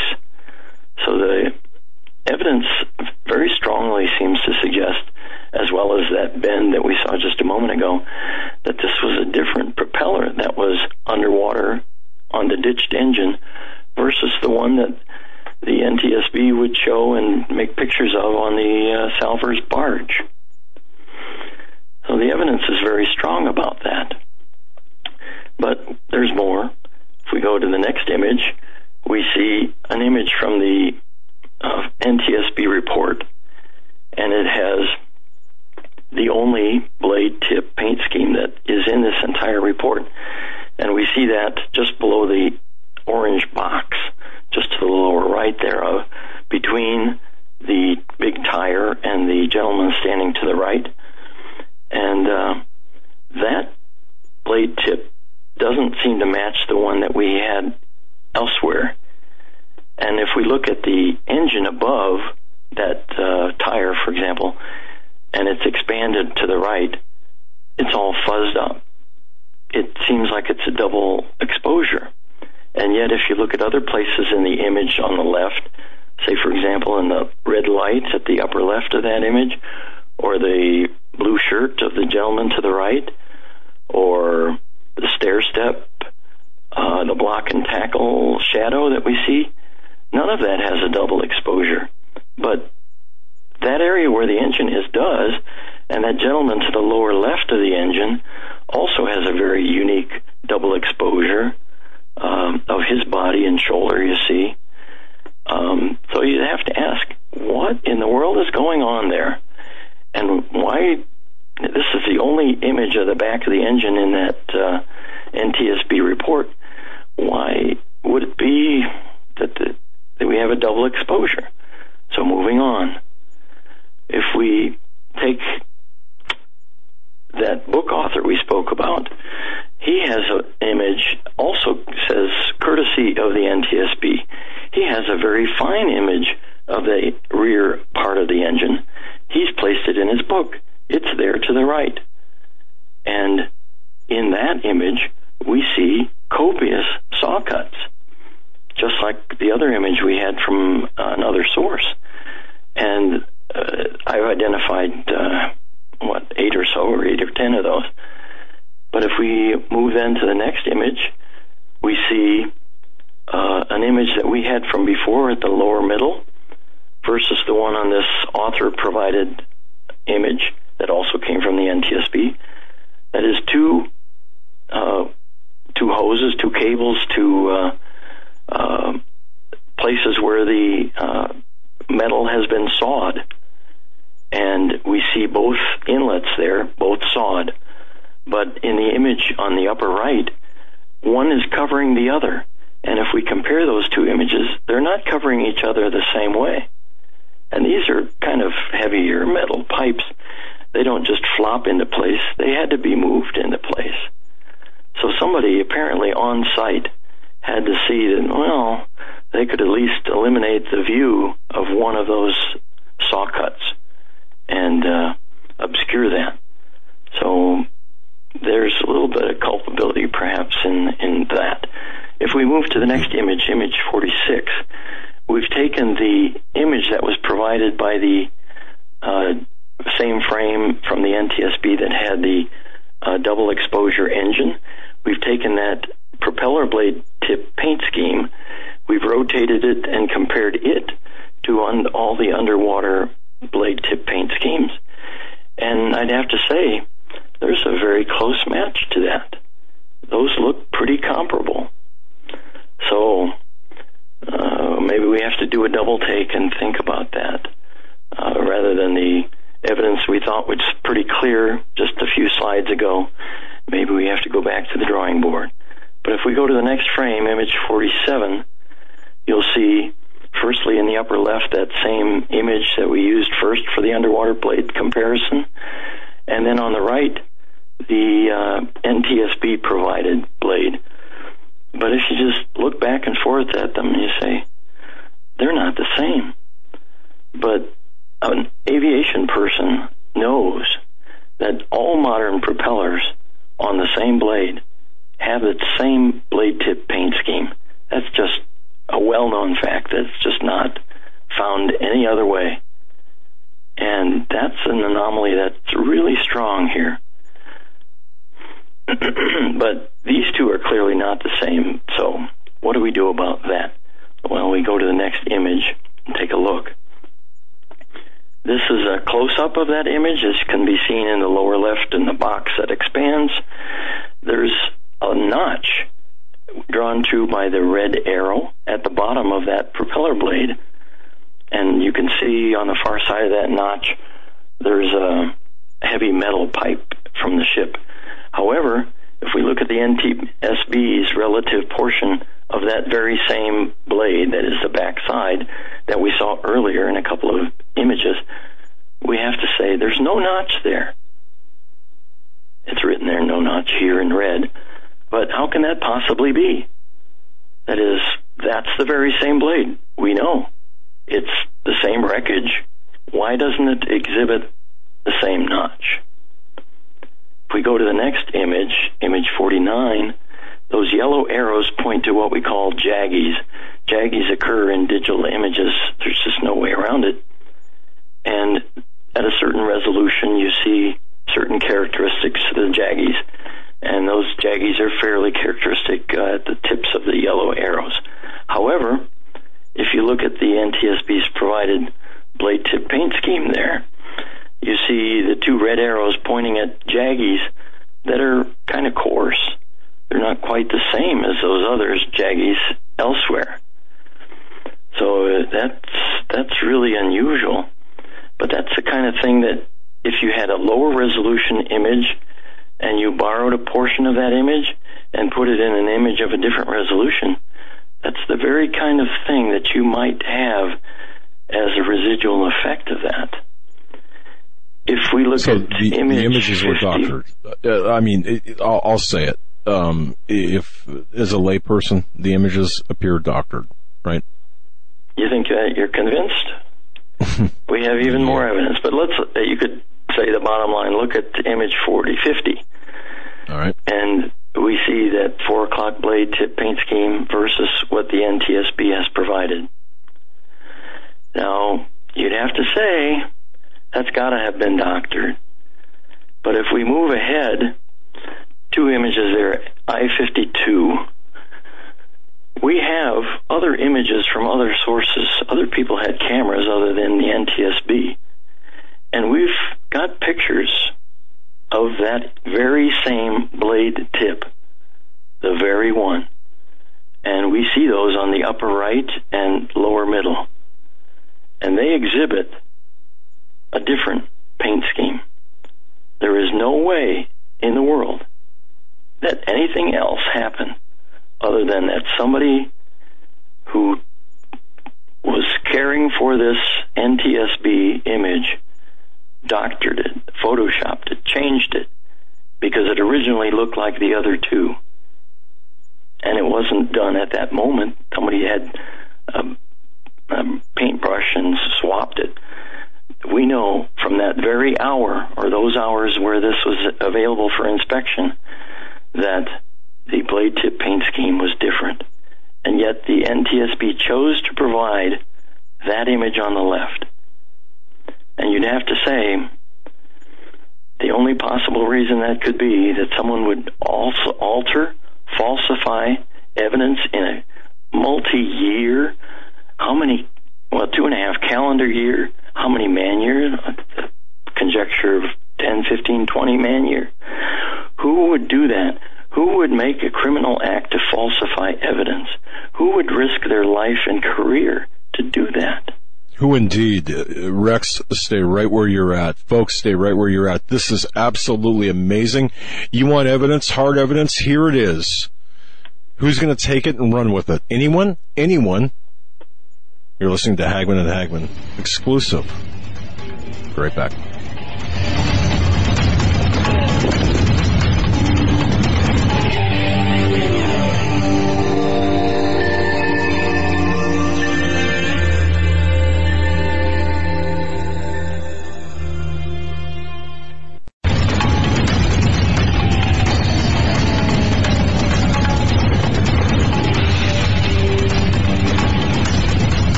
A guy who has uh, done such a great job of investigative journalism, not only putting together the pieces, but putting together the visual puzzle, trying to figure out what really happened on the 11th of December 2013 with the plane crash of Loretta Fuddy, the gatekeeper of the Obama birth certificate. And you may want to ask yourself who the hell is in the White House? Absolutely. Um, Rex was on yesterday. This is part two of the two part series, and he is an aviation and computer company executive, aviation expert and computer company executive that has spent years with uh, these investigative findings and has put together the report as well as the visualization. Folks, go to YouTube, our YouTube channel, if you want the full uh, broadcast effect with the images and evidence there. Rex, I'm going to turn it right over to you. You were talking about the differences in the uh, propellers and the uh, the paint differences. Where yes, we, uh, we saw that uh, those propellers on the two different engines, the one underwater versus the one on the barge, could not be the same. That is, they were different engines and different propellers. We saw that the saw cuts on the engine that was brought up uh, could not have been the uh, uh, separation that uh, was done on the ocean floor. That is, the ocean floor cannot make saw cuts. And yet we saw earlier evidence that there were probably uh, some kind of cuts or some men working on the engine some 50 minutes, 45 minutes uh, after the airplane had crashed. And as we saw, the engine was rising up out of the water, or the entire airplane was rising up out of the water as we saw these figures and man made devices at the crash site. Um, now, curiously, if one is cutting an engine off of, of an airframe, that's precisely what would happen as the weight of that uh, engine would be removed from the airplane. Its buoyancy would seem to increase. That is, it wouldn't have the weight, as much weight pulling it down. So that would be a confirmation of the evidences we've seen. Now, I mentioned about this NTSB report.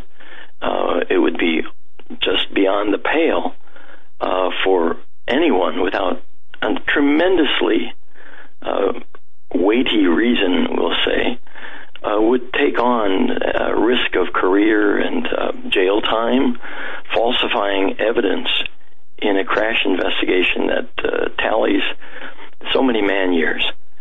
And um, these things are vetted, of course. That is, they don't escape the NTSB without being read by, we'll say, all the team members, certainly by the investigator in charge, and all of the board. That is the NTSB board, the top guys and gals, of course.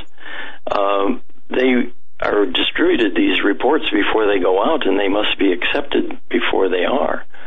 So this is one of the most vetted things that could have ever been out there. Now, curiously, I've requested uh, a lot of information about uh, some of these documents that would have been vetted and their control of who was looking at this or that. But curiously, I haven't been given that, even though the time of the FOIA request has long expired.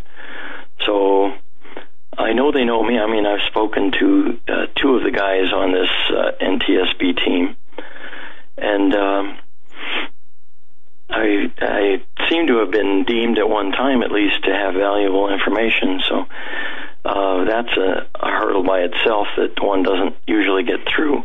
But in any event, we I was hopeful that you would answer and say how much time we have left because that would help me gauge where you know, I should we're, go. We're gonna we are going to um, give you the rest of the, the show as as long as you, you t- take it to the end because folks. I can't think of any. Look, right now we got riots going on in Charlotte. Um, we got uh, all kinds of stuff taking place. But when it comes right down to it, um, the importance of understanding how we've been gamed and who is in the White House uh, who has run defense or you know run interference for the guy in the White House. The complexity of all of this will be clear. I mean, the um, the weight of all this will be clear as as Rex summarizes this. So, just just let's plow through this, man. Let's just plow through it. Okay. Well, I appreciate that. Thank you very much. Um, we've already established that the participants of this uh, exercise or this hoax have at many junctures uh, not told the truth. And I would just uh, go to one particular person and just show how this is more than a pattern. It's not just a mistaken idea or misremembering this or that. It's a very creative uh, telling of untruths. And uh, in this case, uh, one of the passengers um, said uh, that he swam to shore, and he did indeed swim to shore. But he conjectured, even though he didn't have a, a watch, that it took about 90 minutes to do that. And in various media reports, it's represented as either a mile or a mile and a half. So that's pretty creative, especially when we know the airplane was 260 yards out from shore. And we have on video uh, the place from which he took off and went to shore. And we've been able to time the distance from that, that is from his start, which was maybe 200 yards from shore, and how long it took him to get to shore. And we see him walking the last little uh, several, maybe 30, 40, 50 yards onto shore. And we know that time, if the NTSB imagery is at all correct, which we can uh, accept within certain bounds. But it appears that that swim took all of six minutes, and yet he somehow has aggrandized that into 90 minutes. Now, he arrived on shore uh, actually about, I think it's 53 minutes after the plane crashed. So those time stamps are known, just absolutely. So even if he had started the moment the aircraft had crashed onto the water, uh, we know by reports who say uh, the gentleman has arrived on shore from a swim. Um, that was like 53 minutes apart. So he's really and wildly uh, exaggerated what uh, what happened, and we see what he says. He has a report to the uh, NTSB investigator in charge, and we see that that is also uh, wound up in in falsehoods as well. Um, we saw that uh, when he left the scenario, that is, when he began his swim, he was really among all the other people, and he had been with those people for, uh, we'll say, 40, uh, 45 minutes or so, uh, with them at the plane, and with them as they moved toward the southwest. And uh, we know from various time stamped reports how long all of that really took, even though it was condensed in the NTSB video to be about 10 or 12 minutes. In any event, um, the the time frame there began, that is, his swim to shore began from those 200 yards out, just about the time that uh, the Fuddy uh, replacement had taken place. That is, Fuddy we see replaced. He swims uh, 15 yards or so, takes a look, is looking right at the replacement from five yards away, and then begins his swim to shore. That's just all very creative, and it has no resemblance to the truth. And yet, maybe the fact that the Army, the guy is an Army Green Beret, who would be very acquainted with such things as disinformation and psyops.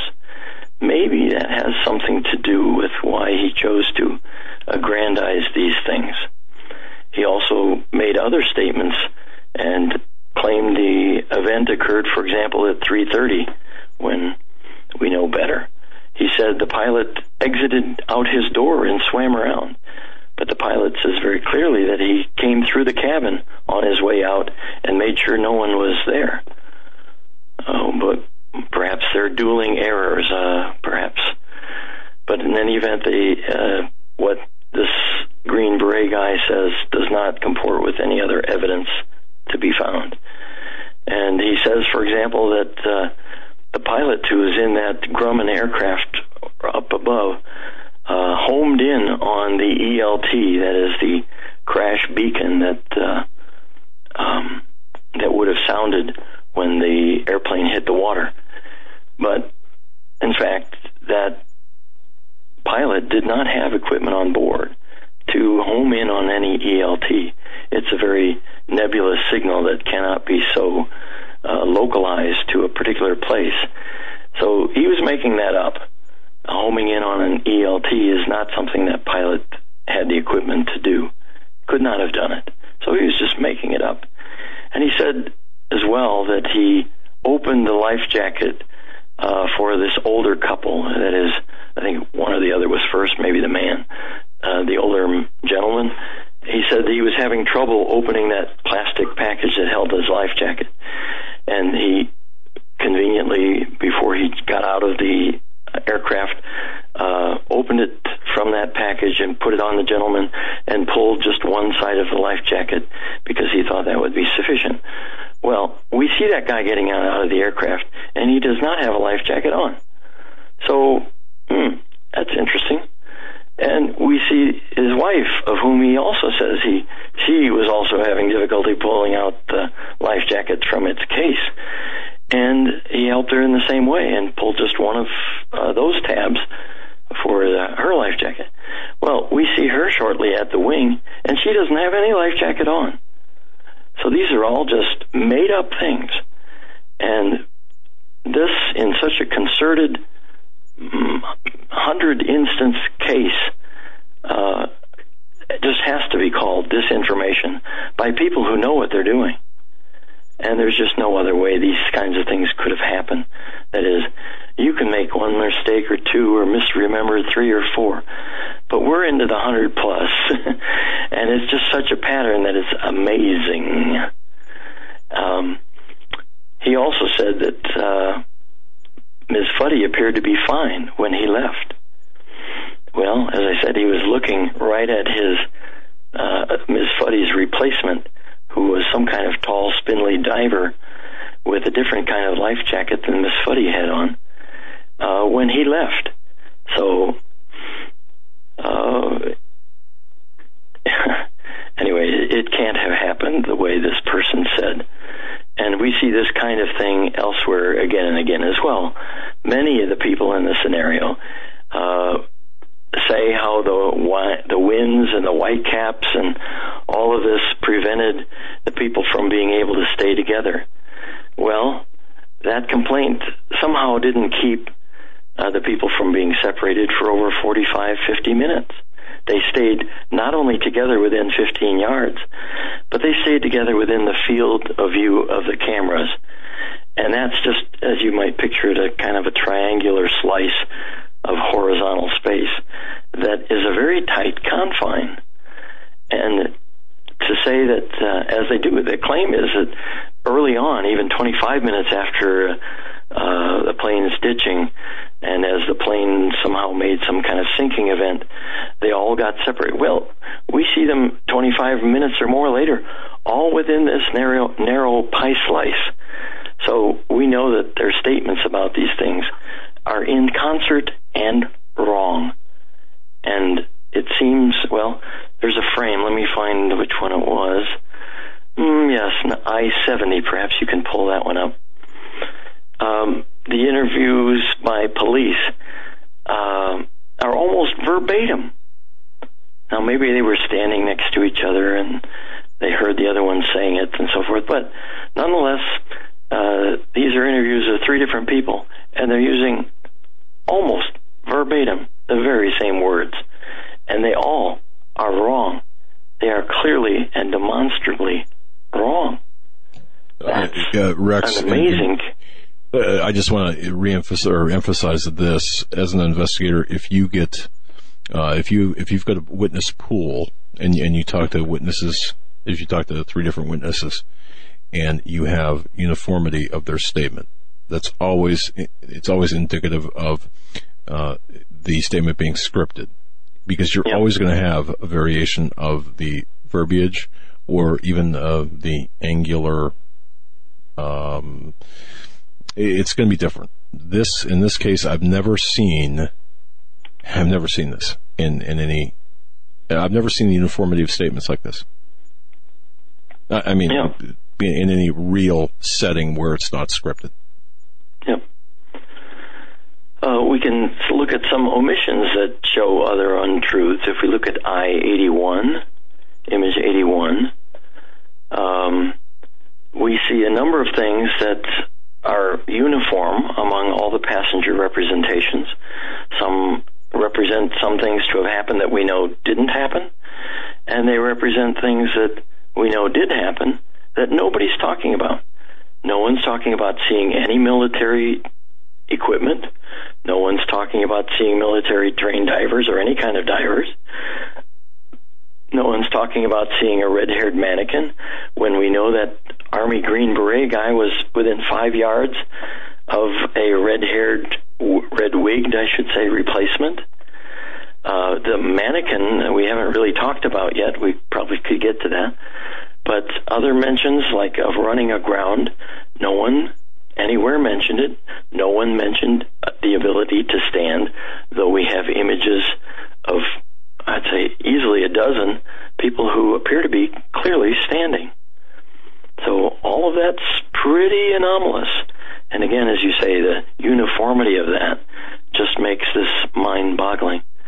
Um, we can look at uh, I 83, and we see that uh, various agencies apparently are compromised in various ways. We've made requests, FOIA requests, and the documentation that we had asked for uh, is either missing, altered, recopied, excised, redacted, um, all things that should never have happened. We know uh, there are very strict procedures that the Coast Guard goes through, uh, very strict protocols for what to do when you come upon a, a, a person in the water and so forth. Well, there's just very many anomalies between what these people have done and what the protocols say to do. And we don't have a lot of the reports, say, for example, the swimmer reports. We know those people are required to keep logs and say what they did with person so and so and the next person and so on. Somehow we didn't get those when we made the very clear FOIA requests for them. So these are, you know, official misdeeds, I'll call them, uh, by people at the gatekeepers, I call them, in the Coast Guard and elsewhere. Frankly, it, and it's really kind of convenient in a certain way. Even as wonderful as the FOIA the Freedom of Information Act was to provide to the citizenry all this information and be and have available to them all kinds of government records unless there's a very clear reason like classified info, classified information or whatever the, the citizenry should have access to them but it's not supposed to be altered recopied changed in various ways and so forth but that's exactly what we see. And it's somehow made very convenient when there's a localized single person through whom these things can be forced.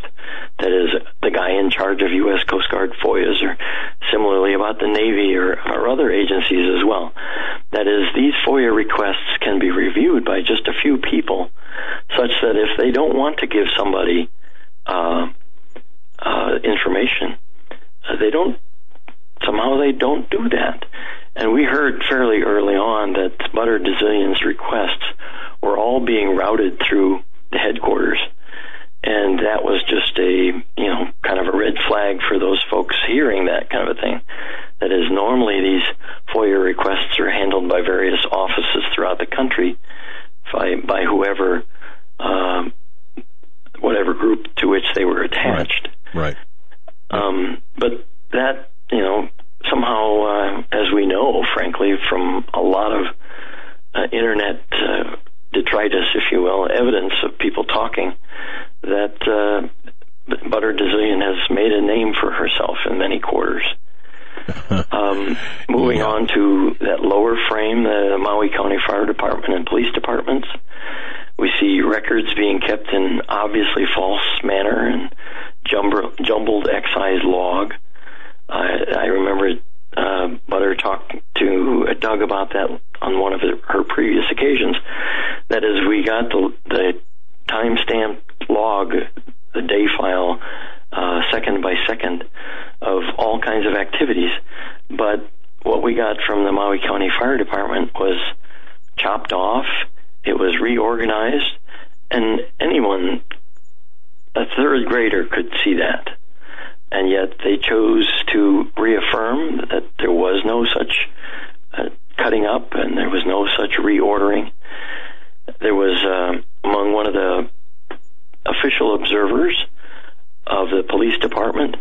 He wrote up his report and said that this entire activity happened on the east side of Kalaupapa and that the plane and the occupants drifted further east. Well, you know, maybe you have somebody who can't tell east from west.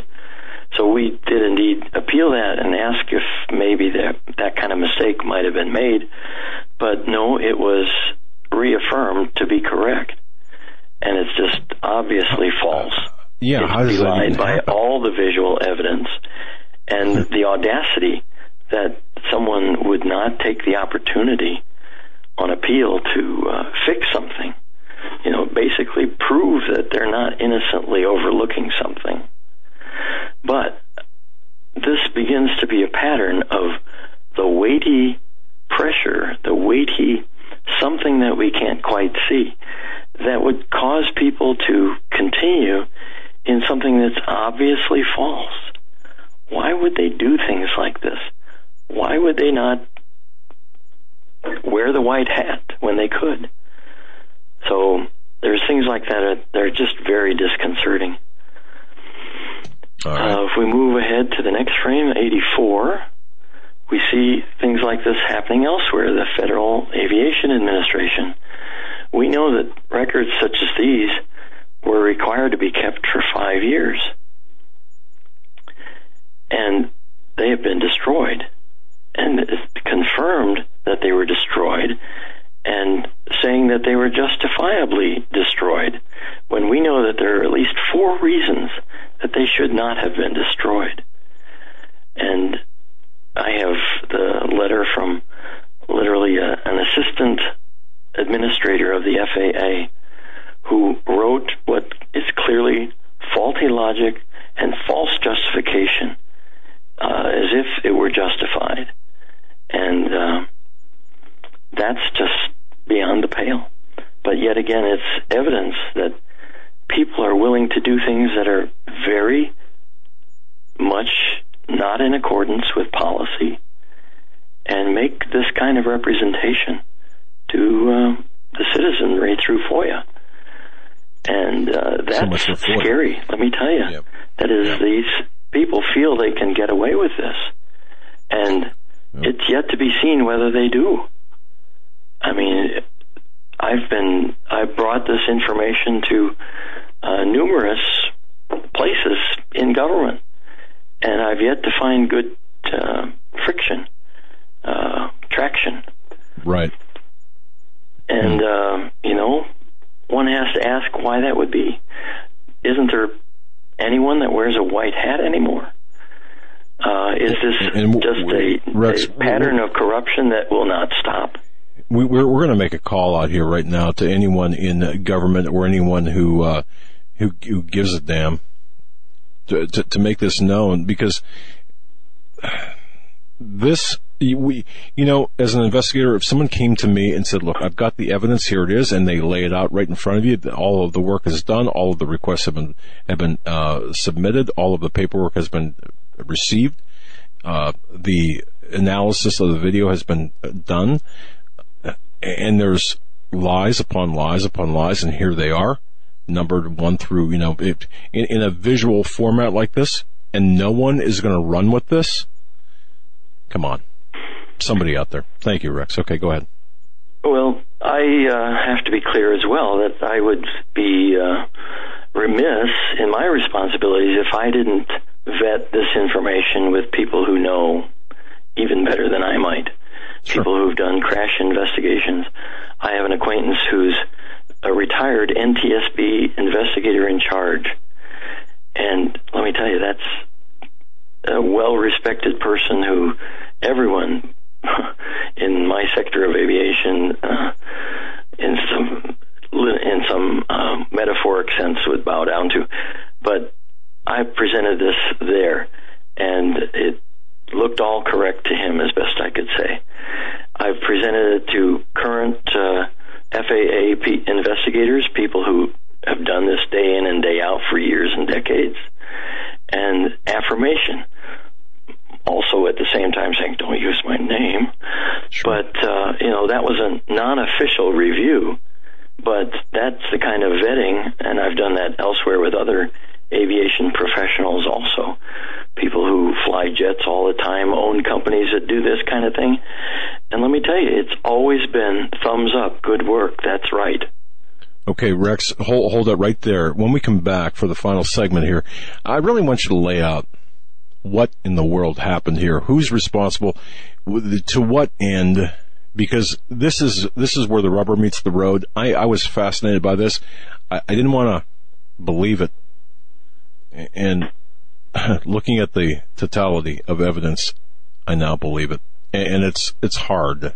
It's a hard pill, bitter pill to swallow. We're talking with Rex aviation computer expert. Done a, just a tremendous job with this with this uh, investigation. We're right back. Stay right, right there.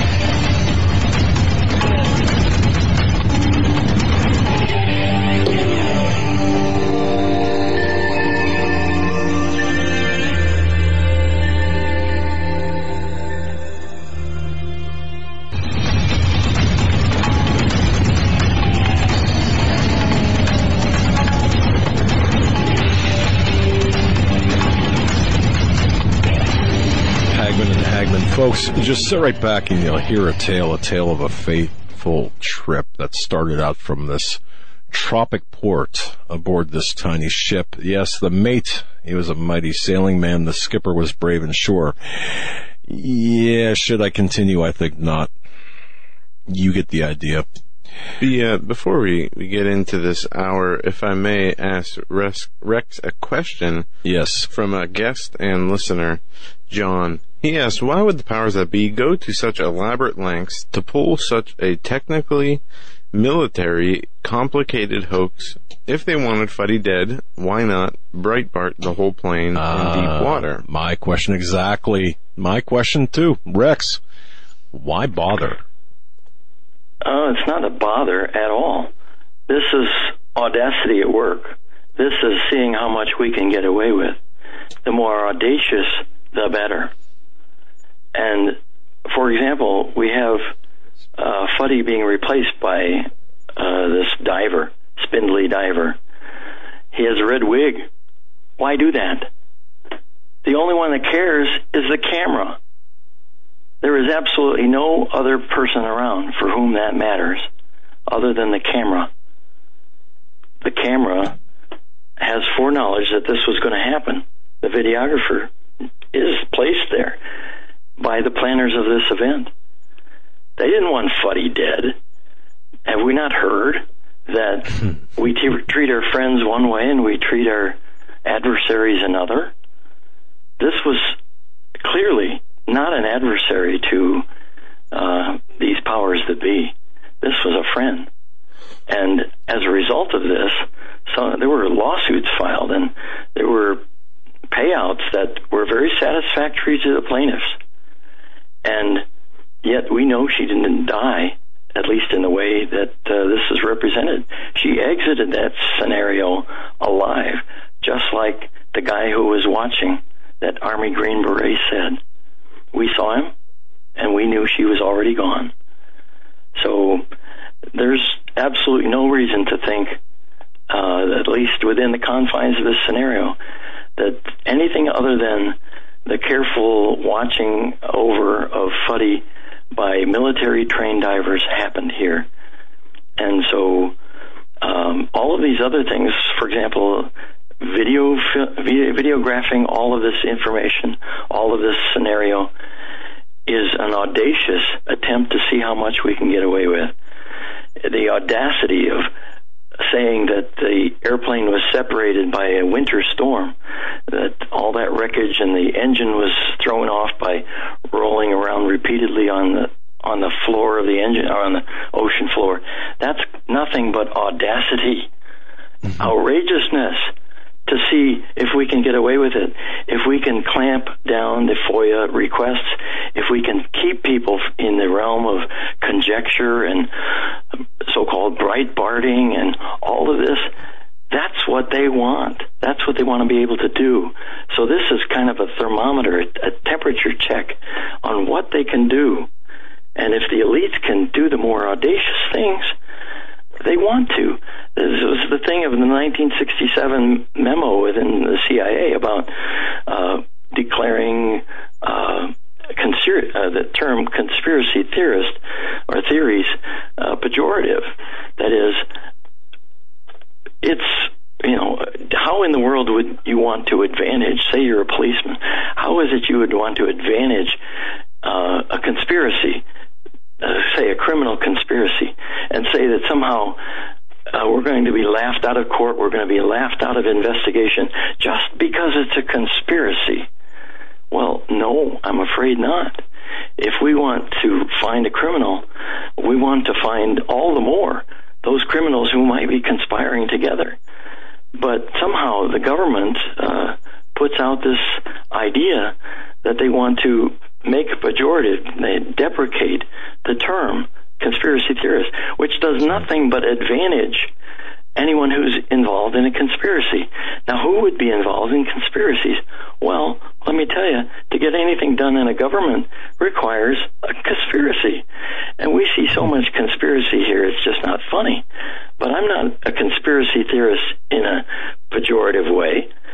They might have tried to make that a pejorative, but these are facts. This is copious evidence. There are mounds of evidence. There is irrefutable video fact that just cannot be overcome by somebody saying, oh, she, she was Breitbarted, she was killed, she was whatever, and you're just a wacko.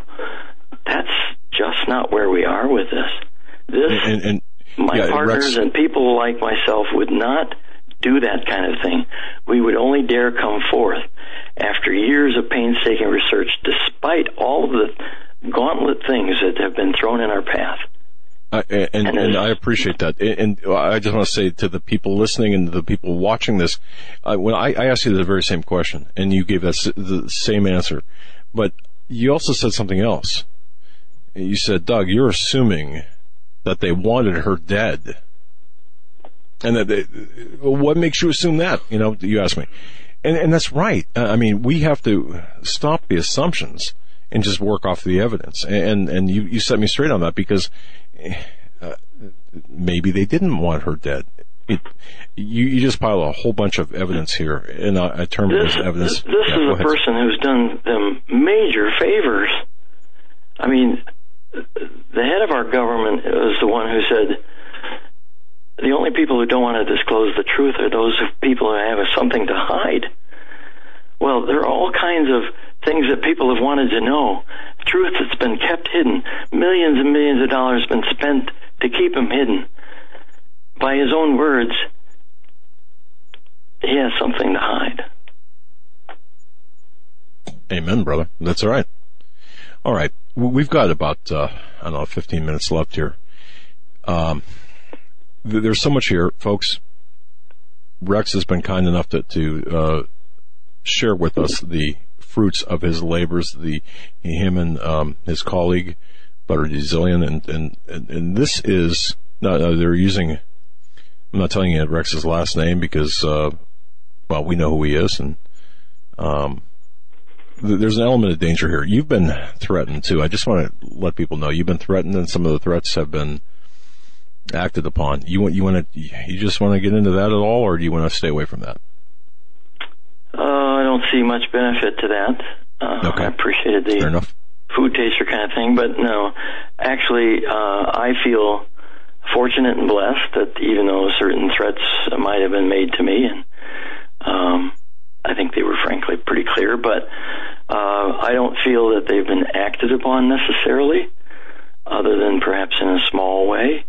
Um, my colleague, however, has suffered greatly, and I think that's uh, one of my biggest motivations here. That is, I cannot let uh, a corrupt government conspiracy uh, hurt my friends this way, and that's very clearly happened here. And uh, I hope there's some fear uh, of some justice left in this little world, and even in government, because You've uh, also been you've also been taken to task by the conservatives. A lo- people who are supposed to be your friends. You've been taken to task Well, by them too. ostensibly conservatives, perhaps.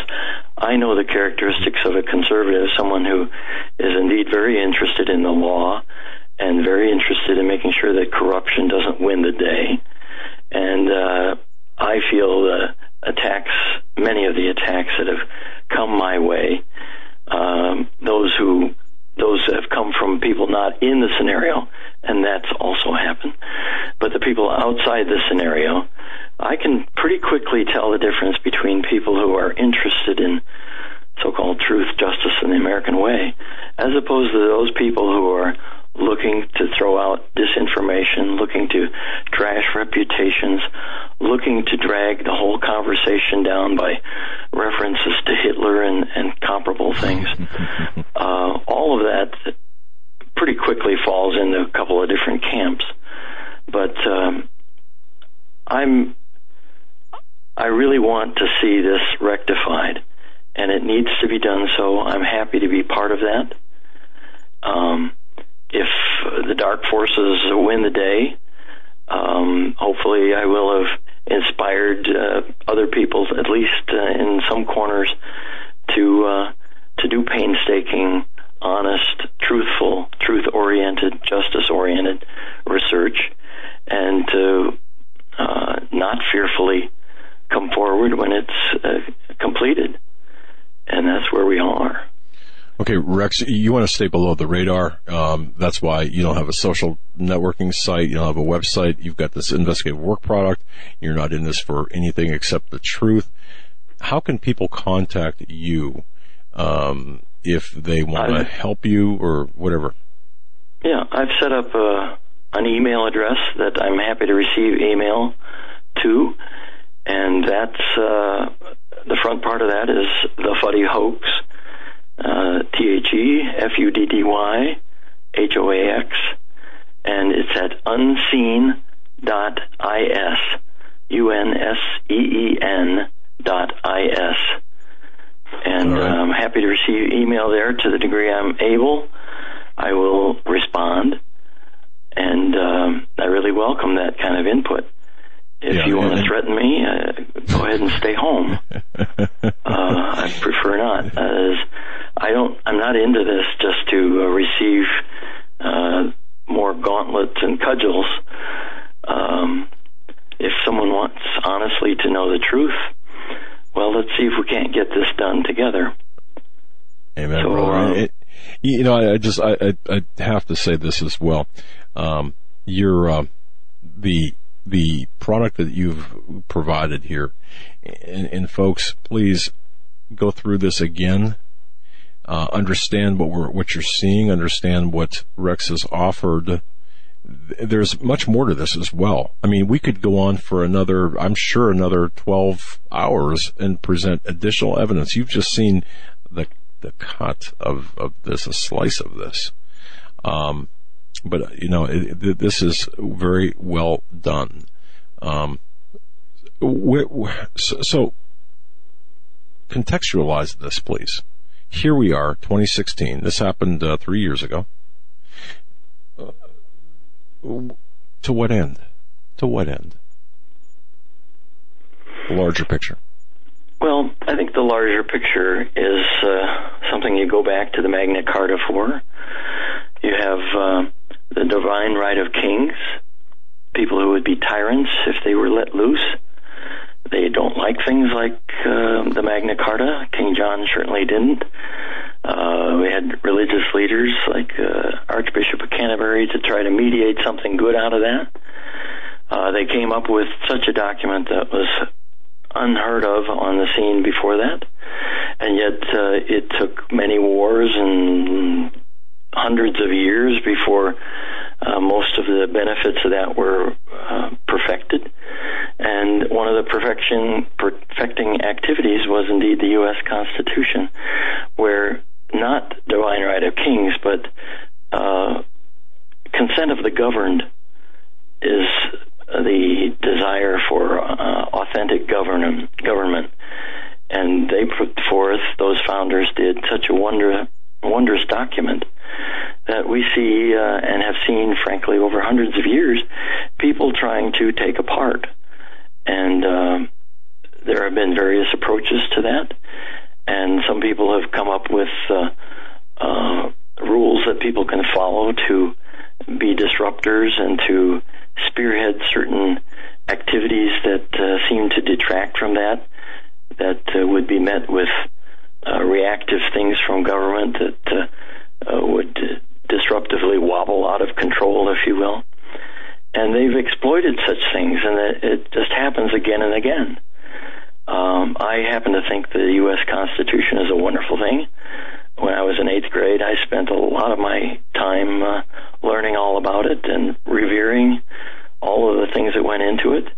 I see that uh, being taken away less and less, such that uh, the current public school kid, uh, eighth grade or wherever they do that, uh, hears a whole lot less than I did about that. And I, uh, I bemoan that, I worry about that, and I see that that uh, basically changes the way people view things, and it's very saddening.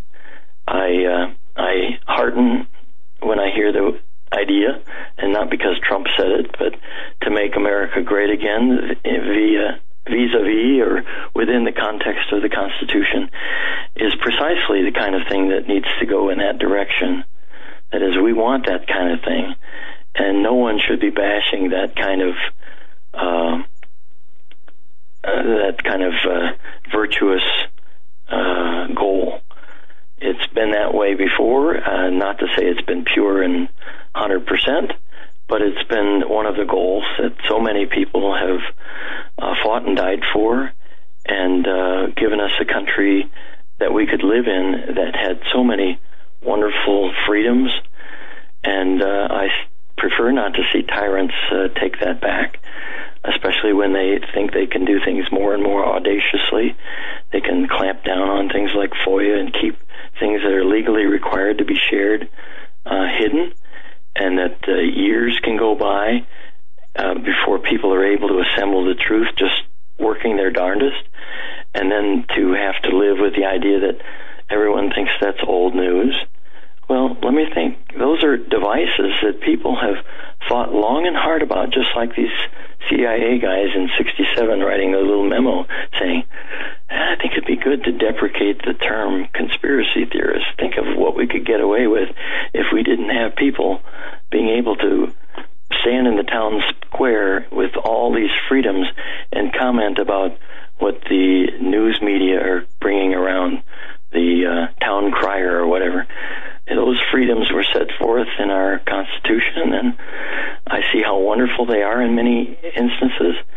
Um, and I want to see that returned to as best possible.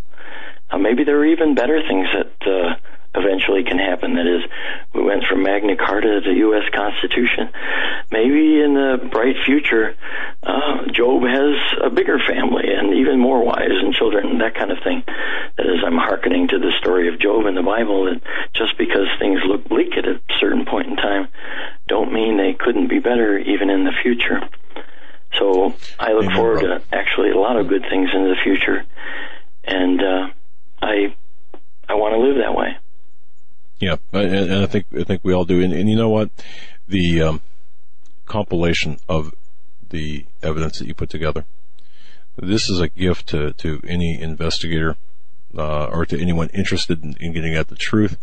Uh, is there anyone left? Is there anyone left? Because exposing this will expose the larger events, and, and, and I truly believe this. Anyone who has uttered the uttered the phrase, "Well, man, I wonder if Hillary is it looks like two different people, or, or you know, it's possible they could be a body double, or anyone who's ever expressed that there said that there was something wasn't right about uh, about the Hillary Clinton uh, candidacy.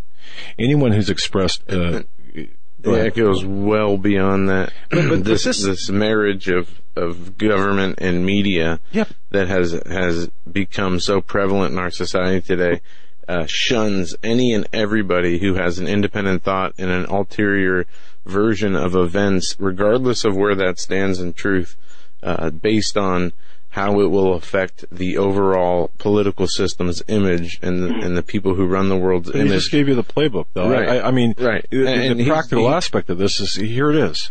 It- it's- Exactly, and this should be a template for how we look at and go through all of these uh, strange occurrences and you know coincidences from uh, you know odd deaths to uh, how campaigns are brought down through um, you know cheating Yeah. and, and and fraud, and Well, it's just we see lots of that. Go ahead. We see lots of activities from government that uh, go in this direction. Uh, you know, mob rule kinds of things. Just deciding to pay out to uh, uh, certain farmers 2.3 billion dollars in payouts. Deciding to uh, punish conservative activists via the IRS.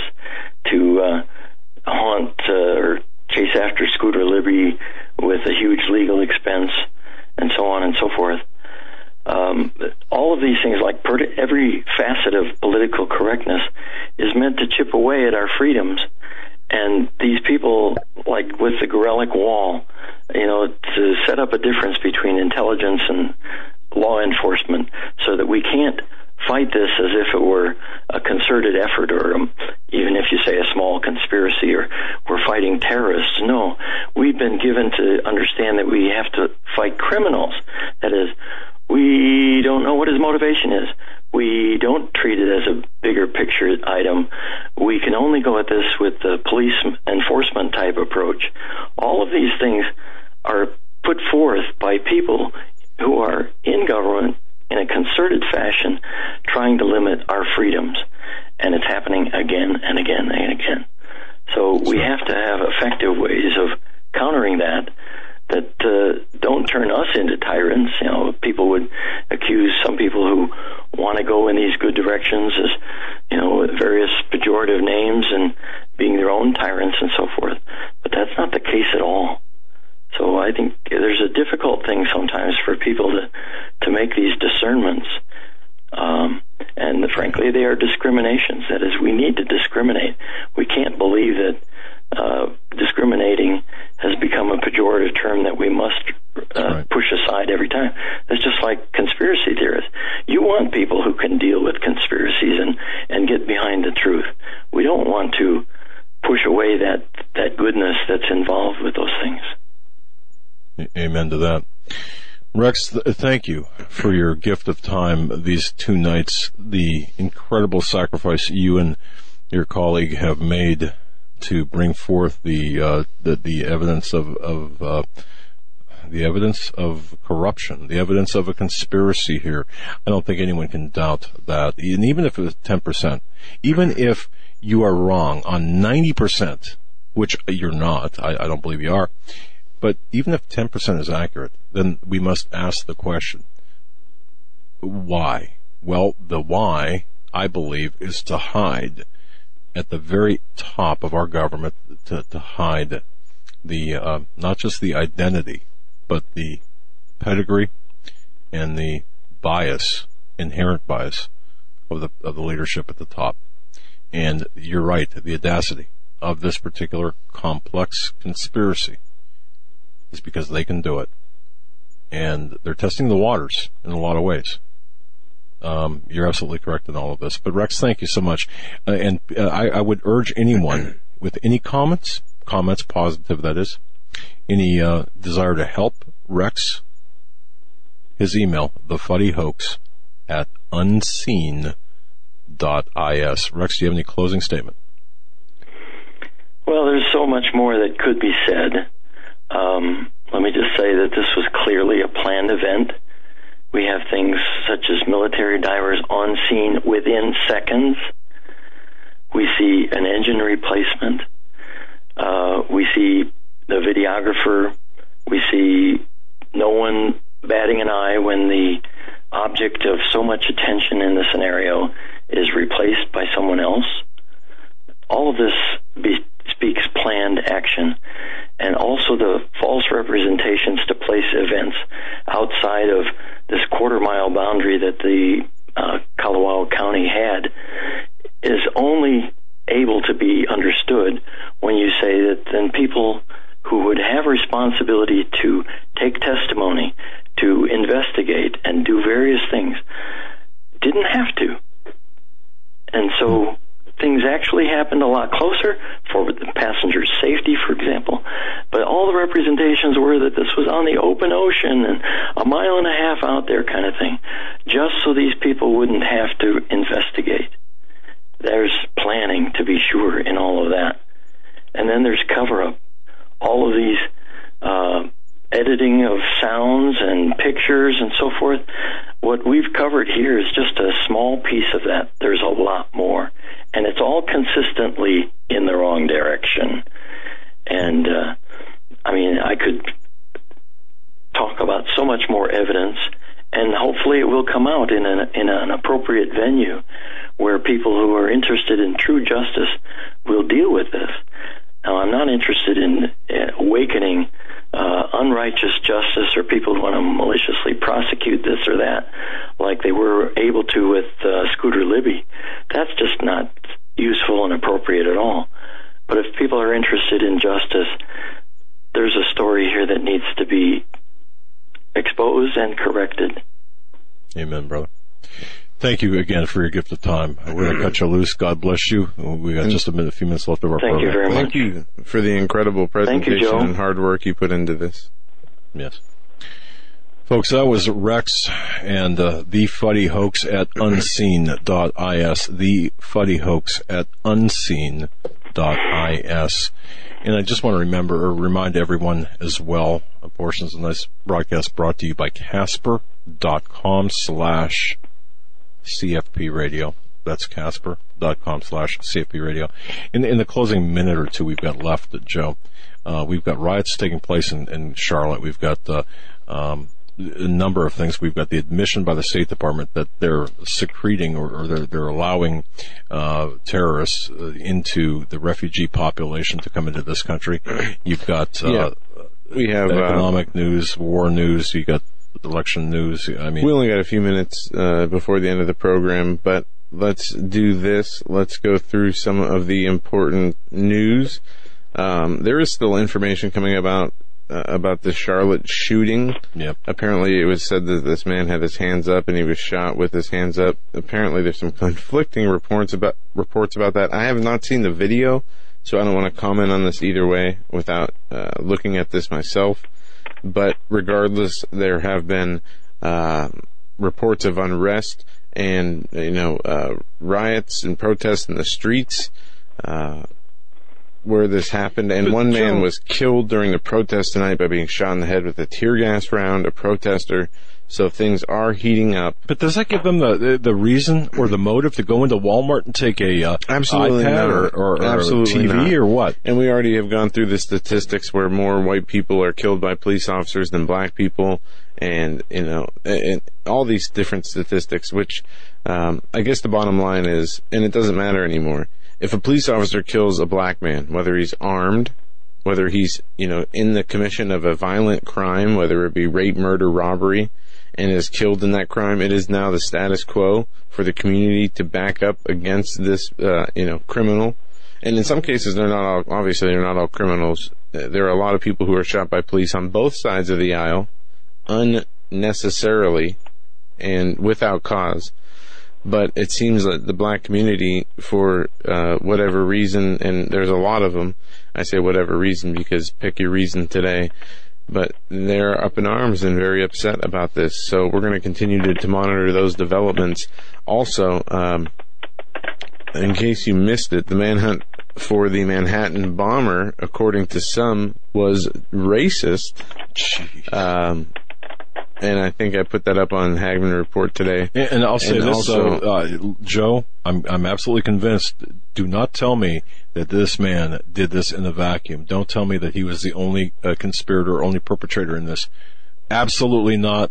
I, I You mean in New York? Uh, No, it's come out actually. The father reported him to the FBI twice after the FBI had denied knowledge that they were on his radar. Here it is, FBI lies again. NYC bomber was on the FBI radar after two calls from the father claiming he was a terrorist. Also, separate news. Um, the more about what Obama has said from the UN. Uh, rumblings Hillary Clinton may cancel the debate on Monday. Yep. As well as, um, Surprise. yeah, there is, uh, the That's Islamic uh, state admit State Department admitted the Islamic State terrorists are trying to pose as refugees, in their own words, to come in for invasion. We'll be back tomorrow with Dr. Michael Lake, followed by a strong performance Friday by Dr. Ted Broer. Not going to want to miss these shows. Till tomorrow.